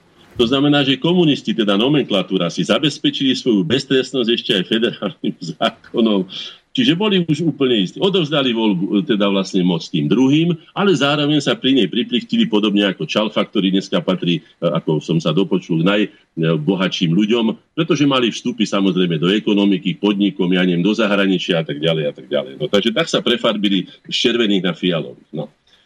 E, potom e, boli samozrejme tie zmeny, zmeny názvu e, Československej federácie. Až nakoniec to, myslím, vyústilo toho 20. apríla, keď federálne zhromaždenie konečne prišlo na ten náš občianský tlak, ktorým sme sa dožadovali v pomočkovej vojne, že federálne zhromaždenie 20. apríla prijalo nový ústavný zákon o názve štátu Česko, pomlčka Slovenská federatívna republika sa zmenil na Česká a Slovenská federatívna republika. Uh-huh. Tak toto je tá replika, keď som povedal, že jedným zo základných kameňov úrazu pri rozdeľovaní Československa bolo aj to vyjadrenie pána Zemana, dnešného prezidenta Českej republiky, ktorý povedal, pro svet to bude Československá federatívna republika, a když si Slováci tak chtějí, a si tomu třeba z doma na Slovensku říkají Česká a Slovenská federatívna republika. No z tohto... Áno, on, to, to je pravda, on reálne, on reálne žiadal, aby boli dva názvy iné. Prečo? Ale to neexistuje, to je absolút, to je, to je výsmech, to je naplútie, ako sa povie do tváre a preto som ja, a to sa odohralo presne 29. Eh, marca a 30. som ja nastúpil do verejnej služby, ktorej som, ako sa hovorí, tej službe národu a vlasti do dneska deň. Spôsobil to pán Zeman svojim vyhlásením, teraz som to povedal viackrát. No. Potom tu boli ďalšie veci, čo sa odohrali. Čiže ten pomlčkový spor, vyhrodenie československých vzťahov, na to bola obranná reakcia Slovákov, posilnenie národno E, orientovaných politických subjektov, aj Slovenskej národnej strany, ktorá, ako ste aj sám čítali, relatívne slušne bola vlastne najsilnejšou stranou, lebo ostatné boli hnutia. KDH bolo hnutie, aj VPN bolo hnutie, ale Slovenská národná strana bola tretia, čiže ako strana bola najsilnejším politickým subjektom. Potom 21. apríla prišiel pápež do ČSFR, 22. E, bolo to obrovské, skoro miliónové zhromaždenie, e, to som ja osobne zažil, Pridači, však to bolo... Áno, v Bratislave. No. To bolo skutočne impozantné. A najmä to, čo povedal, bolo impozantné. Povedal, nebojte sa, a poboskal, to len citujem a vytrhám z kontextu, ale, ale to boli podstatné veci. Neboj, to znamená, že bol v Prahe. To je v poriadku. Bol na Velehrade, tým svojím spôsobom uznal aj to, že ten moravský národ má nejaké ambície, keby teda chcel, on to už nechám na nich, ako sa k tomu hlásia, oni majú skôr náro, zemský ako národný princíp, ale nebudem to teraz rozoberať. Ale povedal, nebojte sa a poboskal slovenskú zem. To urobil iba v Prahe a urobil to v Bratislave a urobil to preto, pretože to robil vždycky tam, kde vlastne symbolizoval rovnoprávnosť tej slovenskej zeme s Českou zemou, čo ja považujem za naprosto spravodlivé, čestné a keby sme boli takto od 18. roku fungovali, tak možno, že sa do dneska môžeme volať Česká a Slovenská federatívna republika. No. Potom veľmi dôležitou vecou bol 5. maj, keď sa odohralo celonárodné bradu, národná púť, kde bol Čič, Dubček, Havel, Pithard a tak ďalej. Tam sa ešte pokúsili naposledy, hoci tak už tie vyjadrenia ich boli skutočne také, že nás urážali. Doslova na Slovákov urážali najmä z tej českej strany, ale predsa len na tom hrobe, ktorý pripomína nám Slovákom jednu z veľmi záhadných vecí, ako som to povedal viackrát, že vlastne rámcovanie československých a slovensko-českých vzťahov začína tragickou a dodnes dôveryhodne nevysvetlenou smrťou Štefánikov a končí sa tragickou a dodnes dôveryhodne nevysvetlenou smrťou Dubčekovou. No, a potom ešte posledné, 20. maja bol za Slovenčinu veľký meeting. S týmto našim emancipačným zápasom, aj to je veľmi dôležité povedať, že na Slovensku vždycky, už za Rastica, keď som hovoril, začal zápas o slovenskú národnú svojbytnosť jazykom. Začal, pokračoval Bernolákovcami, pokračoval Štúrovcami, pokračoval za tú našu Slovencinu Hlinkovou generáciou pokračoval našou generáciou za Slovenčinu ako štátny jazyk. Čiže treba si uvedomiť, že Slovenčina, preto sa aj voláme zrejme Slovákmi, je veľmi silným fenoménom, ktorý nás spája. Je to integračný fenomén non plus ultra číslo 1. Nič také silné nemáme vo svojich dejinách ako práve tento jazyk. A pomiem takú drobnosť tohto mítingu z roku 1990. Recitoval chudí, ktorého som tam ja dopratal, teda dopratal. Nejakým spôsobom som ho tam dostal cez Milana Laluhu, dnes už nebohého môjho kolegu, maliara, a keď tam zarecitoval mňa, kedy zvázal svet mi hovoria z reč, ktorú z domu vieš, o, jak je lichá a tak ďalej, známa to Hviezdoslavová báseň. Tak ho pozvali na koberec na vpn a tam ho skefovali, koľko sa len do neho zmestilo a už nikdy v živote sa potom tento človek ináč vlastne Slovák z Hronca, Hore Hronec, už sa nikdy neodvážili na naše nacionalistické, v úvodzovkách to hovorím, hej, stretnutia. Ja sa pýtam, a čo sa tam stalo? Inak stala sa tam a mám našťastie nahrávku aj tohto, videonahrávku. A predstavte si, čo sa tam stalo, to je tiež takto z kuchyne a preto to hovorím ako priamy svedok, aby to bolo, lebo mám na to dôkazy, mám na to videopas. Tak ľudia začali do toho aj jazyka kričať, že chceme slovenského prezidenta, okrem iných vecí, dosť bolo Prahy, alebo ja neviem čo. A keď hovoril o tom prezidentovi, tak pani Kristínova, ktorá vtedy moderovala ten meeting, potom už nikdy v živote sa neodvážila moderovať nič. Počúvajte, čo sa stalo. Keď ľudia kričali, chceme slovenského prezidenta, ona sa od svojho mikrofónu, čo bol na tom, na tom stojane, zohla k tým ľuďom dolu, tej prvej dávke tých najsilnejších eh, roduverných Slovákov, ktorí chceli svojho prezidenta a povedala im, a kde by sme mi preboha takého človeka zobrali?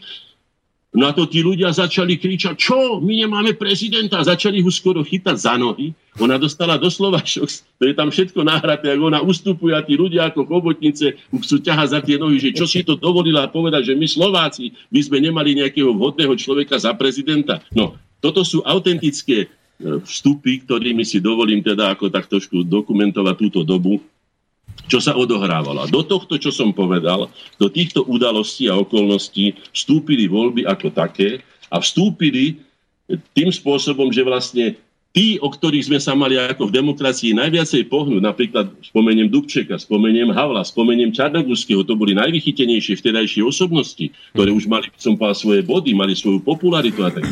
Tie zlyhali najviac. A budem teda citovať aj v čom. Poďme od Dubčeka, ktorého tu mám. Dubček sa žiaľ Slovenskému národno-emancipačnému procesu ne, neprihlásil. Je mi to veľmi ľúto, pretože toho človeka si veľmi vážim pre on bol, on bol, postoje, iba, aby, pre iba, jeho... Trošku spreuším, pre, iba aby som vedel, že on bol členom VPN Dubček, však.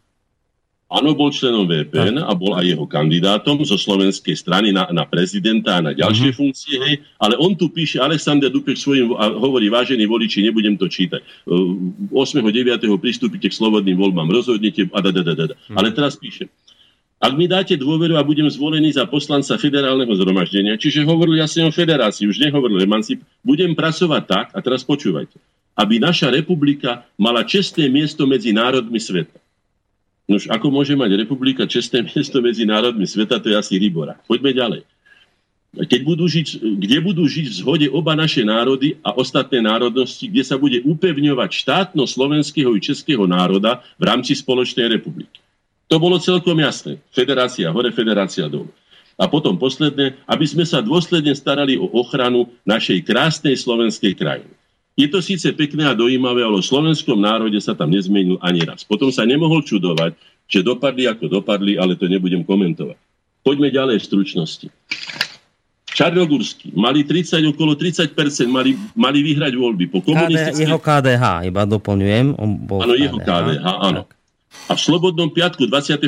maja, to znamená, že v, vo vrcholiacej kampani v predvečer volieb, hej, vyhlásil v Slobodnom piatku novú štátnu ideu, ktorú som ja nazval 4 klince do rakvy KDH. A teraz počúvajte, ja vám budem citovať z toho, lebo to tu mám pred sebou. Poprvé, No, poprvé ešte tá fotografia. Dobre počúvajte. Na tejto fotografii, ktorá tu tvorí štvrtinu strany, je zo stretnutia Jana Čarnogurského, Zbignieva Břežinského a Georgia Sereša vo Washingtone týmto dokumentoval, ja nemyslím si, že dostatočne, že kam patrí a ku komu sa zaradí.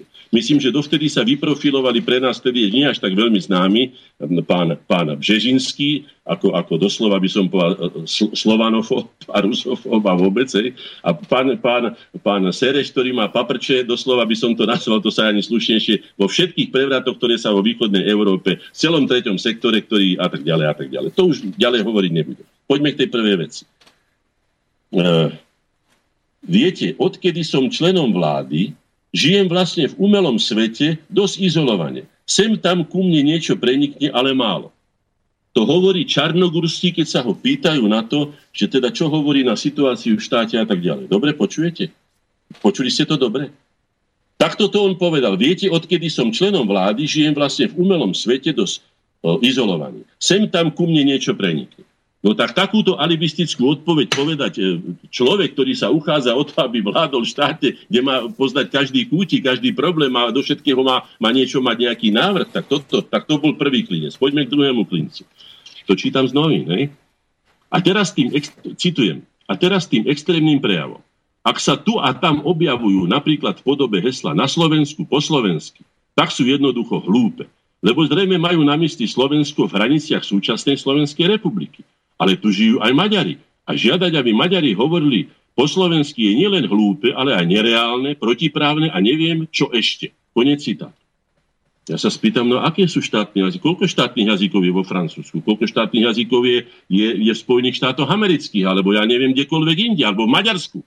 No, tak to bol druhý klinec do rakvy, tým samozrejme nahneval, lebo už hovorím, ten, ten jazykový zákon vlastne bol pretraktovaný spoločne s týmito štátoprávnymi vecami pred voľbami. Poďme tretí klinec. Citujem. Keď volajú, že na Slovensku po slovensky, citujem, tak, na Slovensku, tak za Slovensku považujú povedzme aj Komárno. Ale to vôbec nie je také isté. Tak spochybniť územnú celistvo Slovenska a to, že či je Komárno na Slovensku. Tak čo? No, to je bol tretí klinec do rakvy a posledný klinec do rakvy je tento. Bolo by fantastické, citujem, bolo by fantastické, keby mala Európska univerzita Centrum Bratislav. Slovensko by to nesporne, Slovensku by to nesporne poslúžilo. S pánom Serešom ktorý sa chce podielať na jej financovaní, som sa stretol vo Washingtone. Tam je tá fotografia, o tom som hovoril. E, keby sa priklonil pre Bratislavu, preukázal by tým nadnárodný nadhľad. No vieme veľmi dobre, že pán Sereš si dokonca vybral, vy to neviete, ale ja vám to hovorím, však to v tlači nájdete dobové. Pán Sereš chcel z dnešnej Slovenskej národnej rady, teda Národnej rady Slovenskej republiky, urobiť e, Európsku univerzitu. Len preto, aby skutočne Slovákov zbavili ešte aj tej poslednej možnosti mať svoj vlastný parlament. No, tak toto sú štyri, toto ovplyvňovalo voľby v roku 1990 ďalší, hej? Potom je tu ďalšia záležitosť. Vyhlásenie VPN a MNI tejto kauze môžem povedať len to, ktorá dokladá to, čo som povedal, že teda nakoľko boli slobodné, nakoľko boli demokratické, nakoľko boli aj právne zvládnuté. No, poprvé, MNI nekandidovalo, ale bolo na kandidátke VPN. Ja, to, sú, to je tá maďarská strana, hej? Áno, strana maďarská nezávislá iniciatíva, mm-hmm. ešte aj to, že je nezávislá. Ako môže byť nezávislá, keď kandiduje na cudzej kandidátke? To sú také veci, viete. No, mm. ale čo tu píšu, čo je veľmi dôležité? Odmietajú zároveň princíp reciprocity v riešení otázok národných menší. No, v tej otázke reciprocity poviem len toľko. Reciprocita je základom medzinárodného práva. V prostej ruskej reči znamená asi toľko. Koľko ja tebe, toľko ty mne. Koľko ty mne, toľko ja tebe. Myslím si, že to je spravodlivý princíp, osvedčil sa v živote mnohokrát, pretože akákoľvek taká by som povedal disproporcia, že ja ti budem len dávať a ty budeš len brať, alebo ja budem len brať a ty mi budeš len dávať tá vždy skončila nakoniec aj tam, kde skončilo aj, aj Československý štát. No.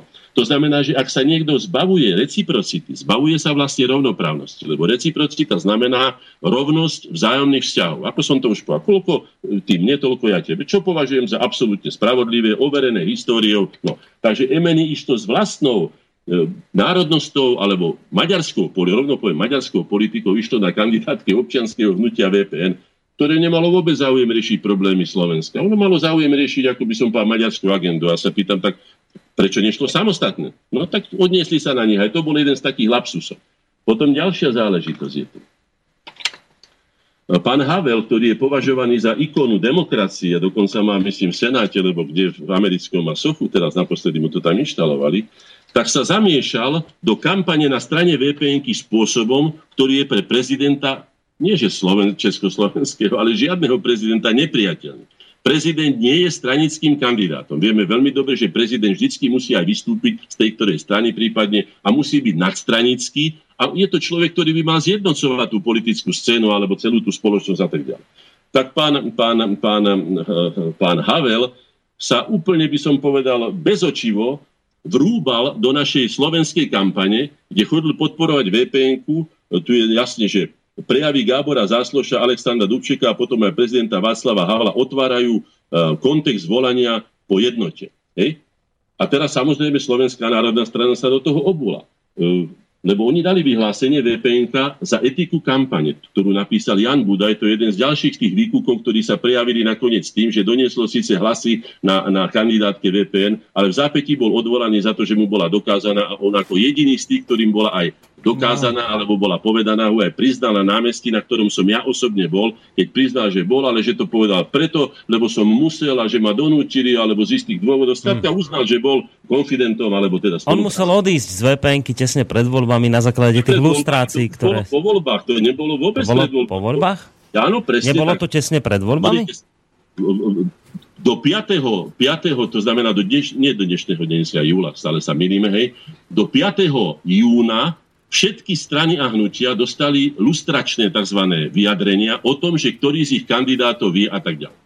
Čiže VPN dobre vedela, že Budaj je pozitívne lustrovaný. Napriek tomu ho pustila do volieb a potom bolo až vyjadrenie, až potom po voľbách bolo vyjadrenie o tom, že vyhovorky, že a to preto a hento a tamto. No je to tu veľa toho citátov, to skutočne treba na, na, to, na to ešte viacej možno času. No, len aby ste vedeli, že toto boli všetky tie podvody, ale vráťme sa k tomu Havlovi. K tomu ne? Havlovi, no, no, no, to ste ešte nedopovedali. Je skutočne, e, nie že neštandardné, ale je to doslova chrapúske, aby sa on vrúbal na, na, na, a podporoval mítingy jed, jednej, e, jedného politického subjektu. Hej? A on teraz sa vyjadril, hovorí, v hovoroch s Lánou píše toto. Naprosto mi nevadí, že volají po samostatním Slovensku. Ak mají pocit, že Slovákom se bude žiť lépe v samostatném státe, mají právo na tento pocit. Mají právo to veřejne žiť. Podľa mojej minky je to omyl, ale majú, minky je to omyl, ale majú právo tento svůj omyl artikulovať. A teraz počujte, ako nás charakterizoval. Mne, sa o tom, mne na tom přikáželo niečo iného. Cítil som naraz totalitní metódy, fašizoidné aspekty. Tak ak niekto, viete, uznáva, že majú na to právo Arméni, aj, aj Zakaukazci, ale aj e, títo, ja neviem, Estonci a, a, a Lotyši, ale Slováci majú fašizoidní aspekty. Čo bolo fašizoidné na tom, keď sme sa hlásili o vlastnú, to bolo skrátka, to boli podrazy. Cítil som nostalgii po slovenskom státe, to znamená i po fašistickým už dáva dohromady slovenský štát s fašistickým režimom, to je absolútne. My sme sa od režimu dištancovali dávno, dokonca e, Mečia sa dištancovali od celého slovenského štátu. Ale my sme sa nedištancovali od slovenskej štátnosti, na ktorú sme mali právo, tak ako ktorýkoľvek iný národ. A takto to zmiešať, ako ste to počuli, ako som to citoval v hovoroch s Lánou, to boli presne tie, tie, ten, ten, ten olej, ktorý prilieval, aj on, ktorý mal utišovať situáciu. Takže takýto bol veľký demokrat. A potom ešte stanovisko, počkajte, prečítam vám to stanovisko k, k, k, k, k, k, k etike volebného boja. No, ale to som už potom povinný prečítať celé. To sme vydali, vyšlo to aj v tlači, etika predvolebného boja. Bola to replika na to, čo vydala VPN, čo nedodržiavala, čo porušila aj Havel a porušili ho aj ďalší. A teraz citujem z našeho etiky predvolebného boja. V čase, keď pre iné presvedčenie, či rasu zabíjajú strieľaním ľudí v Arménsku, Indii, Izraeli a tak ďalej, si dovolila skupinka slovenských nacionalistických extrémistov, úvozovka, dať najavo pri návšteve pána prezidenta v Komárne a Bratislave svoje názory. Čiže jasne išlo vstupovať do kampane v Komárne aj v Bratislave, kde jednostranne strážil, stránil VPN, to znamená, že porušoval vlastne volebný zákon. Nesúhlasíme s formou a spôsobom, akým to títo extrémisti urobili, lebo skutočne tam už potom padli aj hrubšie výrazy. Hej? Tak ako keď príjete na fotbal a zamiešate sa medzi cudzích fanúškov, tak nemôžete očakávať asi, že vám budú dávať kremeše. Nie? E, rovnako nesúhlasíme s formou, ako pán prezident a najmä kedy navštívil Slovensko. A už vôbec nám nie je jasné, za akým účelom, čo si pán prezident od toho slubol. Veríme, že nechcel priliať olej do ohňa, ale chtiac nechtiac to urobil. Takúto v úvodzovkách kortešačku za jednu politickú stranu si nikdy nedovolil ani najväčší vzor pána prezidenta T.G. Masaryk, ba ani jeho nástupca Edvard Beneš. Pripomíname, že už mnohí Česi otvorene hovoria do vlastných radov o nepoučiteľnosti českej indolencie voči Slovákom. Tento národ, slovenský národ, hovoril počas takmer celých svojich dejín formou prozie. Kolenačky do Pešti, cez Viedeň či Prahu tížko, i keď dôrazne a presne formulujú svoje základné zákonné požiadavky, pripomínal, že žije a chce žiť i naďalej. Pýtam sa všetkých, ktorí ho videli klačať na kolenách. Bol niekedy vypočutý? Odpoveď poznáme všetci. Kalich trpezlivosti sa zrejme naplnil a že pri mocných otrasoch svetového i nášho, nielen slovenského, ale najmä česko pomočka slovenského diania, ktorým je táto naša doba tehotná, občas preteká, je zákonité. Pochopili sme, že slušný, petičný, memorandový, pokorný a tichý hlas nikdy nikto nevypočul. A ak nám bude niekto, ktokoľvek, nezávislé noviny, rozhlas, televízia, neustále pripomínať veľký tien tatička Masaryka, ktorý pre slovenský národ žiadnym tatičkom nikdy nebol, nech sa nečuduje, že sme pri najmenšom z tohto neustáleho provokovania podráždení. Čestne, eticky zastávali, počkajte, počkajte, prepačte, dvojka. Ak na námestí SMP ľudia nepripustili k slovu jedného zo štatistických Slovákov, ktorých si praskí centralisti držali ako ukážku svojej demokracie a ktorý akože inak ešte pred pár mesiacmi ako zástupca pána Adamca rozpráva lepšie po česky ako po slovensky, e, nie sa čomu čudovať. Podobne ďalší štatistický Slovák, pán Andrej Barčak. Ja som hovoril o Ča- Čalfovi, o tom prednom. Hej? Ak sa skutočný idol Slovákov, pán Dubček, rozohní v emóciách spôsobom, mňa neprekričíte, tak je na mieste otázka, prečo sa podobným spôsobom, hoci stačilo z pozície predsedu federálneho zhromaždenia ďaleko miernejšie, neobrátil v parlamente napríklad na poslanca páne Zemana, ktorý pred reprezentantmi slovenského národa prostredníctvom televízie vlastne pred celým národom hrubo urážal národné cítenie Slovákov, teda i pána Dubčeka, pri prvom prejednávaní názvu republiky. To som už citoval, nebudem to opakovať. Museli to byť extrémisti v úvodzovkách, ktorí sa zastali v kritickom čase národa tým, že vyšli do ulic prejavovať svoj názor a vôľu, aby pripomenuli, nie presadili, právo svojho národa na dôstojné a rovnocenné pomenovanie nielen pre seba na sedliackom dvore a medzi sebou, ale aj v tej slubovanej slobodnej bratskej Európe, či e, v svete vôbec. Pri všetkej úcte a slušnosti hlave štátu, ktorá sa vyžaduje v kultúrnom svete od radového občana, sa pýtam, na čie pozvanie prišiel a čo si od toho sluboval pán prezident v tejto horúčkovitej napätej dobe? Bolo to pozvanie VPN, ale hlavne MNI? Nebudeme spochybňovať. E, nebudem spochybňovať Urobili to už mnohí i bývalí spoludizidenti pána prezidenta, kompetenciu či odbornosť prezidentových poradcov, ale začíname mať silný dojem, že je pán prez, pánovi prezidentovi špeciálne o problematike Slovenska a národnostných menších na ňom žijúcich predkladaná iba tá líbivá tvář, ktorá sa mu hodí.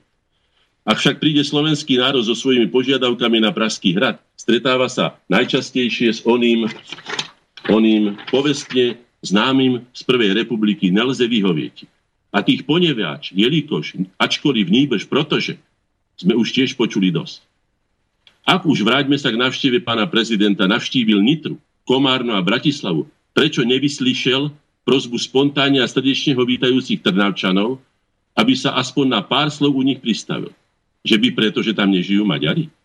Pýtame sa, Prečo to boli práve Slováci? Nie SNS, ale extrémisti, od ktorých sa SNS vždy distancovala a bude dištancovať a ktorí sa museli pripomínať zvýšeným hlasom? E, bo, e, bolo medzi nimi i mnoho Slovákov z Maďarska. Veď predsa ten, na koho stane spravodlivosť, ten kričať nepotrebuje. Preto boli páni z Editeleš a Emeny takí spokojní a pokojní. Čo by asi povedali bratia Češi, keby sme začali ako pán Pithart, predseda Českej vlády, ktorý išiel do Budapešti riešiť slovensko-maďarský problém? Napríklad viedli rozhovory s pánom Kolom a sudeto-nemeckými landsmanšaftmi o otázke nároku na vlast a domov. V českom pohraničí Sudetoch a kade čo im slubovali bez vedomia práv. Ako by sa asi tvárili? Vráťme sa na záver k tzv. mítingu v Komárne, ale najmä v Bratislave. Extrémisti úvozovka slovenského typu kričali Dosť bolo Prahy. Na Slovensku po slovensky Slováci na nohy, extrémisti českého typu. Pán Vítek ešte 7. března Slováci a dovkam chtějí, pak budú Čechy skvétať a tak ďalej. Extrémisti tiež slovenského typu z VPN zasa chodte za more, necháme na uváženie, ktorý z týchto extrémov je viac škodlivý pre spoločný dialog všetkých zdravomysliacich politických síl u nás. Nakoniec začínali sme a ostali už od 30. marca s vpn ako nezávislá občianská iniciatíva. Pripomíname ako verejnosť, nie jednotlivci, ktorí sa snažia dnes vziať všetko na svoje plecia a keby e, sa bola táto verejnosť, ale najmä aj jej reprezentanti e, čestne a eticky stavali, e, zákon, zastávali zákonitých požiadaviek a práv slovenského národa, nebola by vznikla potreba v tomto takmer váku obnoviť a znovu založiť Slovenskú národnú stranu, ktorá už od roku 1861, keď vznikla, mala vo svojom programe predovšetkým zákon hájiť a presadzovať zákonné a prirodzené práva a požiadavky slovenského národa. A úplný koniec, pýtame sa, dokedy a kto to chce opäť nás vyháňať za more s balíčkom nenaplnených národných túžob, ktoré sú v plnej miere už pri najmenšom dávno samozrejmosťou pre všetky národy v Strednej Európe, ktoré sme historickou aj etnickou súčasťou. Dokedy ešte budú musieť synovia a céry slovenského národa sa dožadovať svojich prirodzených práv vykrikovaním po uliciach či po námestiach. Stanovisko spoločnosti slovenskej inteligencie korene dňa 6.6. to znamená, že, že vlastne dva dní pred voľbami 1990. No. Dobre, som, som, počúval som tak, vás. Som chcem, sa spýtať, ste... ja viem, chcem sa spýtať, že uh, Hovorili ste teraz o tom, že sa e, český prezident Václav Havel trestuhodným spôsobom zapojil do predvolebnej kampani a nádržal VPN, teda inými slovami dáva ľuďom najavo, aby, hlásili aby volili VPN. -ku. Toto vám prirodzene vadilo a voči tomu ste sa postavili. Teraz moja otázka. Postavili ste sa rovnako proti tomu, čo napríklad e, robili v tej dobe katolícky biskupy, ktorí písali uh, svojim veriacim pastierské listy, aby volili kresťansko-demokratické hnutie. Vadilo vám aj toto podobne ako v prípade Havla, alebo toto ste nevnímali ako, ako trestuhodné zasahovanie do predvolebnej kampane? No samozrejme zasahovanie akékoľvek, napríklad aj cirkvi za jednoznačné volenie ktoréhokoľvek politického subjektu, poviem náš, náš osobný postoj koreňa. Ani jedno z našich vyhlásení, hoci sme dávali odporúčenie na voľby vo všetkých prípadoch, v každých voľbách, ktoré sa do ani jediný krát tam nebolo spomenuté meno ani jedného z politických subjektov. Boli tam spomenuté konkrétne, by som povedal, zásady, princípy, ja neviem, tézy a tak ďalej. E, by som to, však teda mám, mám tu aj o tom nejaké tieto nazvali sme to náš člen, pán Šašky to nazval vylúčovacia metóda, kde sme odporúčali, že nevolte tých ľudí, ktorí toto, alebo tých ľudí, ktorí majú takú minulosť, alebo tých ľudí, ktorí takto a takto zmýšľajú, lebo konajú a tak ďalej. Ale ani jediným krát sme nepovedali, že, že budeme, voľte SNS, alebo voľte, ja neviem, HZDS, alebo ja neviem koho. No. Takže ja si myslím, že to bolo samozrejme pochybením v každom prípade. Lenže toto, čo urobil prezident Havel, konkrétne, čo som teda vypichol, bolo tak eklatantné a skutočne to urazilo aspoň tú časť slovenského národa, ktorá smerovala k tej emancipácii celkom prirodzene, že sme považovali, ak ste videli, tak sme tam šíbali na všetky strany. To sa netýkalo len pána Havla. Ale aj všetkých iných zásahov, ktoré tu boli. My veľmi dobre vieme, ako sa správal pán Zeman ešte ako povedzme predseda federálneho zhromaždenia alebo v iných funkciách, keď aj prišiel na Slovensku. Veď viete, ako sa správal, že e, ho ponúkli pivom a povedal, že to je dobrý, tak akurát na namočení protézy na nos a tak ďalej. Skladka, on, si, on je taký, aký je. No, ale my sme si tu už na vlastnom území povedali, že si tu nenecháme plúť do očí a že by sme boli radi, keby sa ku nám správali ako k rovnocenému partnerovi. Predovšetkým treba povedať ďalšiu vec, ktorá je veľmi dôležitá. My sme toto ani na Morave, ani v Čechách nikdy nikomu neurobili. Ani naši predstavitelia, ani, ani my ako občianske združenia, ani nikto. Takže ja samozrejme nesúhlasím ani s tým, ak to, to teraz si nespomeniem na to rýchlo, lebo však tam skutočne bolo tých vstupov veľa, že, že ak odporúčali, e, neviem, či to bolo pastierským listom, ale jednotliví farári mohli odporúčať. Aj pastierský, viete čo, bol aj pastierský list a dokonca aj, aj, aj samotný biskup, ja jeho meno neviem, ale mal presne, to, je, mal presne toto, toto presne mal povedať, je našou povinnosťou v nastávajúcich slobodných voľbách podporiť svojim hlasom úsilie kresťansko-demokratického hnutia. Takto to mal presne povedať ten biskup. No, s tým ja by som nesúhlasil, to sa má, církev sa nemá, lebo církev je všeobecná a sú v nej ľudia, ktorí sú rôzne, teda ako, ako Matica povedzme, alebo aj Korene, že sú tam ľudia rôznych. E, aj u nás ľudia neboli všetci za SNS, alebo za HZDS, alebo za čo. A ja som sa nikdy nepýtal tých ľudí, čo volia.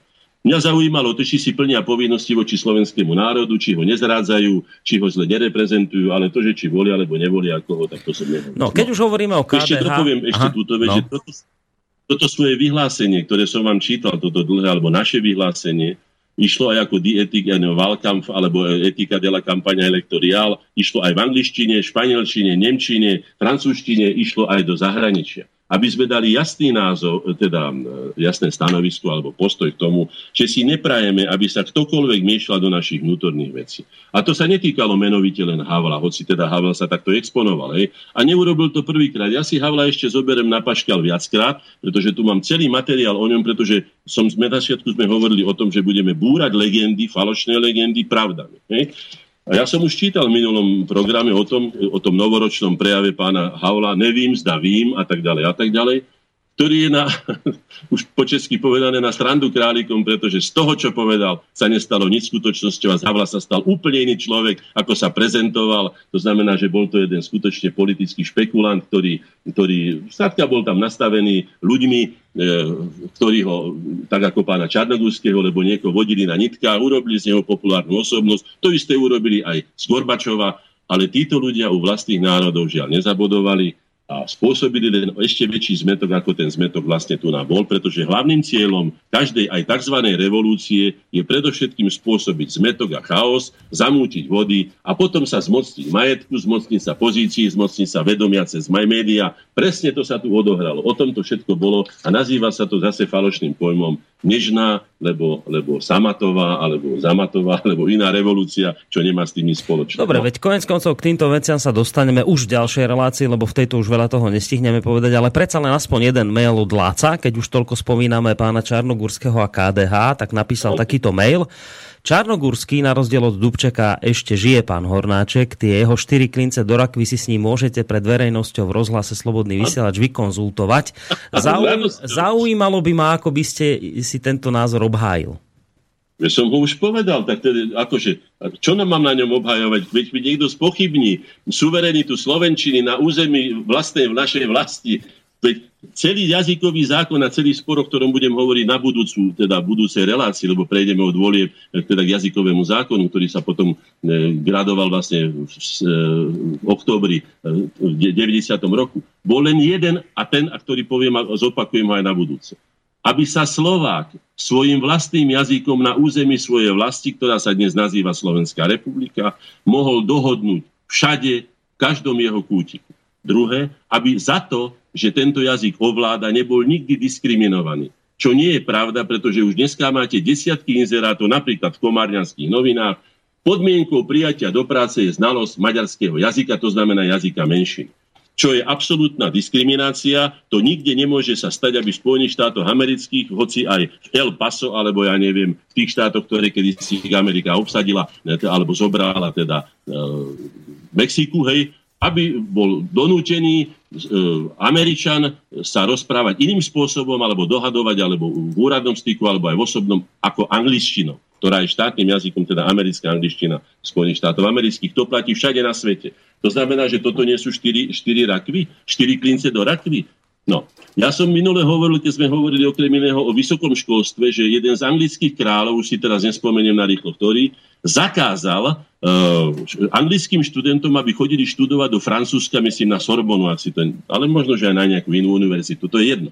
Pretože si uvedomil, že dochádza k odnárodňovaniu a teda oslabovaniu toho anglického živlu, čo je celkom pochopiteľné.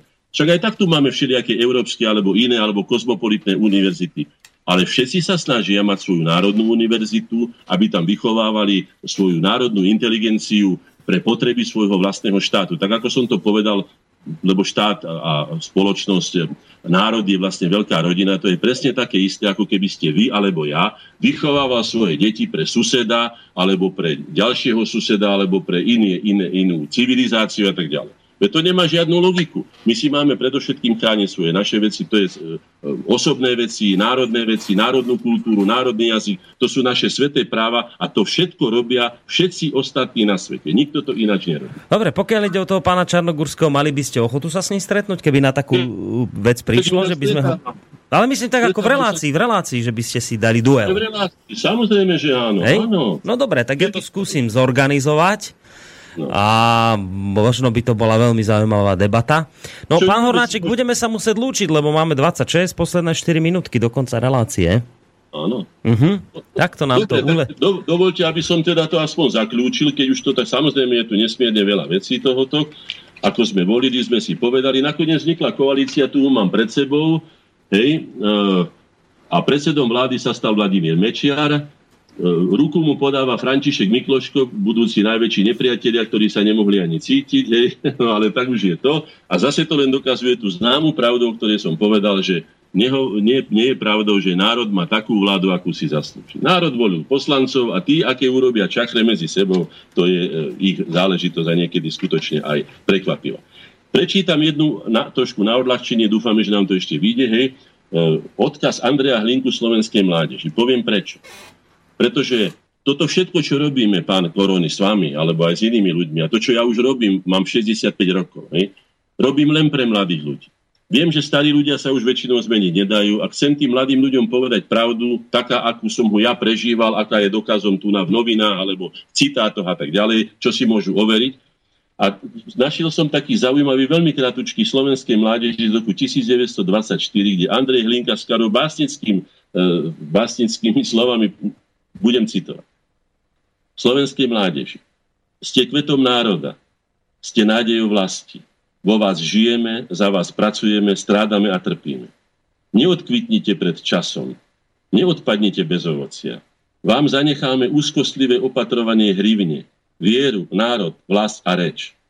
In viam gentium ne transieris. Nepredajte sa za hmotu, výhody a úrady. Judášov medzi sebou netrpte, Sami heterostratami a efialtami nebuďte, cestu do svetine národnej nikomu neukážte. Veď toto konáte, keď toto vykonáte, spokojne nastúpime cestu otcov, spokojne vám do rúk odovzdáme osudy vlasti a národa. Len ten národ umiera, ktorý chce a ktorý má mládež bez ideálov a bez nádeje. No. Ružomberok 7. augusta 24. Vy sám pochopíte, ste mladý človek, koľko pravdy je na týchto slovách, mm. že sa mohli dneska poučiť. A na záver, aby som to ešte stihol, mám dve minúty. Napriek všetkým záporným skúsenostiam v živote platí, že aktívni a pripravení bojovať s nepriaznými okolnostiami sú vždy úspešnejší ako lahostajní a nepripravení. Preto je potrebné zúčastňovať sa verejného života, teda aj politiky, aktívne a nespoliehať sa na tzv. náhodu, že to už nejako dopadne. Dopadne to vždy tak, ako to zariadia tí, ktorí si to zariadia. Tí aktívnejší a pripravenejší. Robme teda všetko preto, aby sme tými aktívnejšími, pripravenejšími a teda aj úspešnejšími boli my. Náš národ a štát, celá slovenská spoločnosť. A pamätajme na overenú, skúsenosťami potvrdenú pravdu, že e, zo všetkých našich nepriateľov najnebezpečnejší a najsilnejší sú naše vlastné slabosti. Ak sa ich zbavíme, nemusíme sa obávať sily cudzích, lebo sila múdrosti je tou, v každom ohľade najúspešnejšou silou, ktorá zdolala už neraz aj zdanlivo neporaziteľného protivníka. Napokon dosiaľ nikdy v dejinách sme neboli tak, tak, tak kvalitne na úspešné prekonávanie problémov pripravení, ako sme v súčasnosti. E, to znamená, že zbáme sa tej prvej a najväčšej z našich slabostí, zbáme sa lahostajnosti. E, najmä tej lahostajnosti voči nášmu národnému osudu. Ak toto zvládneme, tak myslím, že zvládneme aj ostatné veci. William. Hornáček a jeho záverečná reč, predseda Združenia Slovenskej inteligencie Korene. Ďakujem vám veľmi pekne za dnešnú reláciu. Budeme v týchto témach pokračovať opäť o mesiac. A, a po tým... Bude to o tom jazykovom zákone, teda o tom tak. spore o jazyk a to všetko, čo sa tu odohralo. Tak, budeme vlastne v tomto smere pokračovať. Takže ďakujem veľmi pekne, majte sa do počutia. To bol teda ešte raz opakujem William Hornáček, predseda Združenia Slovenskej inteligencie Korene. Lúči sa s vami aj Boris Koroni, majte sa pekne a do počutia. Ešte si dáme jednu takú priliehavú vec, takú pesničku, ktorú mnohí veľmi dobre poznáte. A ja hoci som mal 10 rokov, keď sa to všetko dialo, túto e, záležitosť si pamätám a ja. Majte sa pekne do počutia.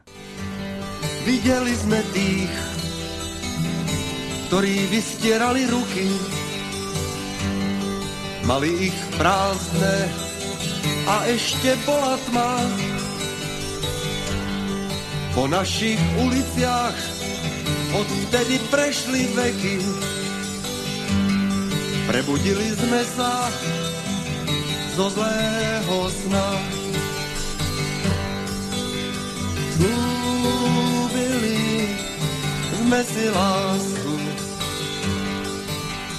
Zúbili vravieť pravdu len.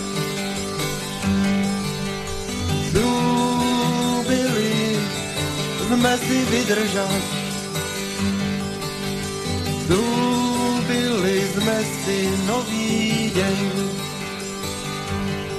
Tí mladí za nás vystrali prázdne ruky. Za nás boli bytí za naše mlčanie. Po našich uliciach odtedy prešli veky a zaznelo zlému posledné zvonenie.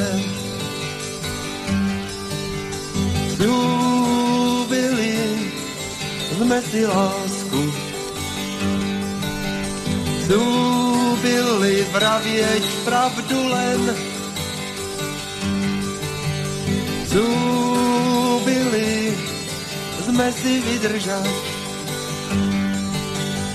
Zúbili sme si nový deň. Vystrime s nimi všetci prázdne ruky a bude v nich naša budúcnosť.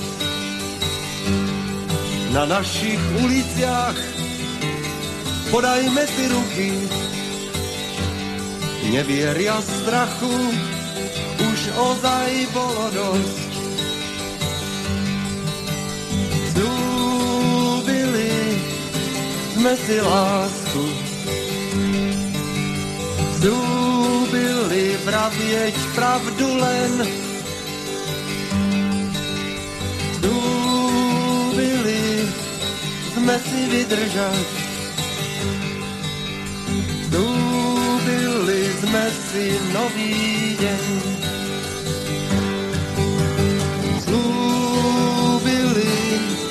Sme si lásku, slúbili vravieť pravdu len. Slúbili sme si vydržať, slúbili sme si nový deň.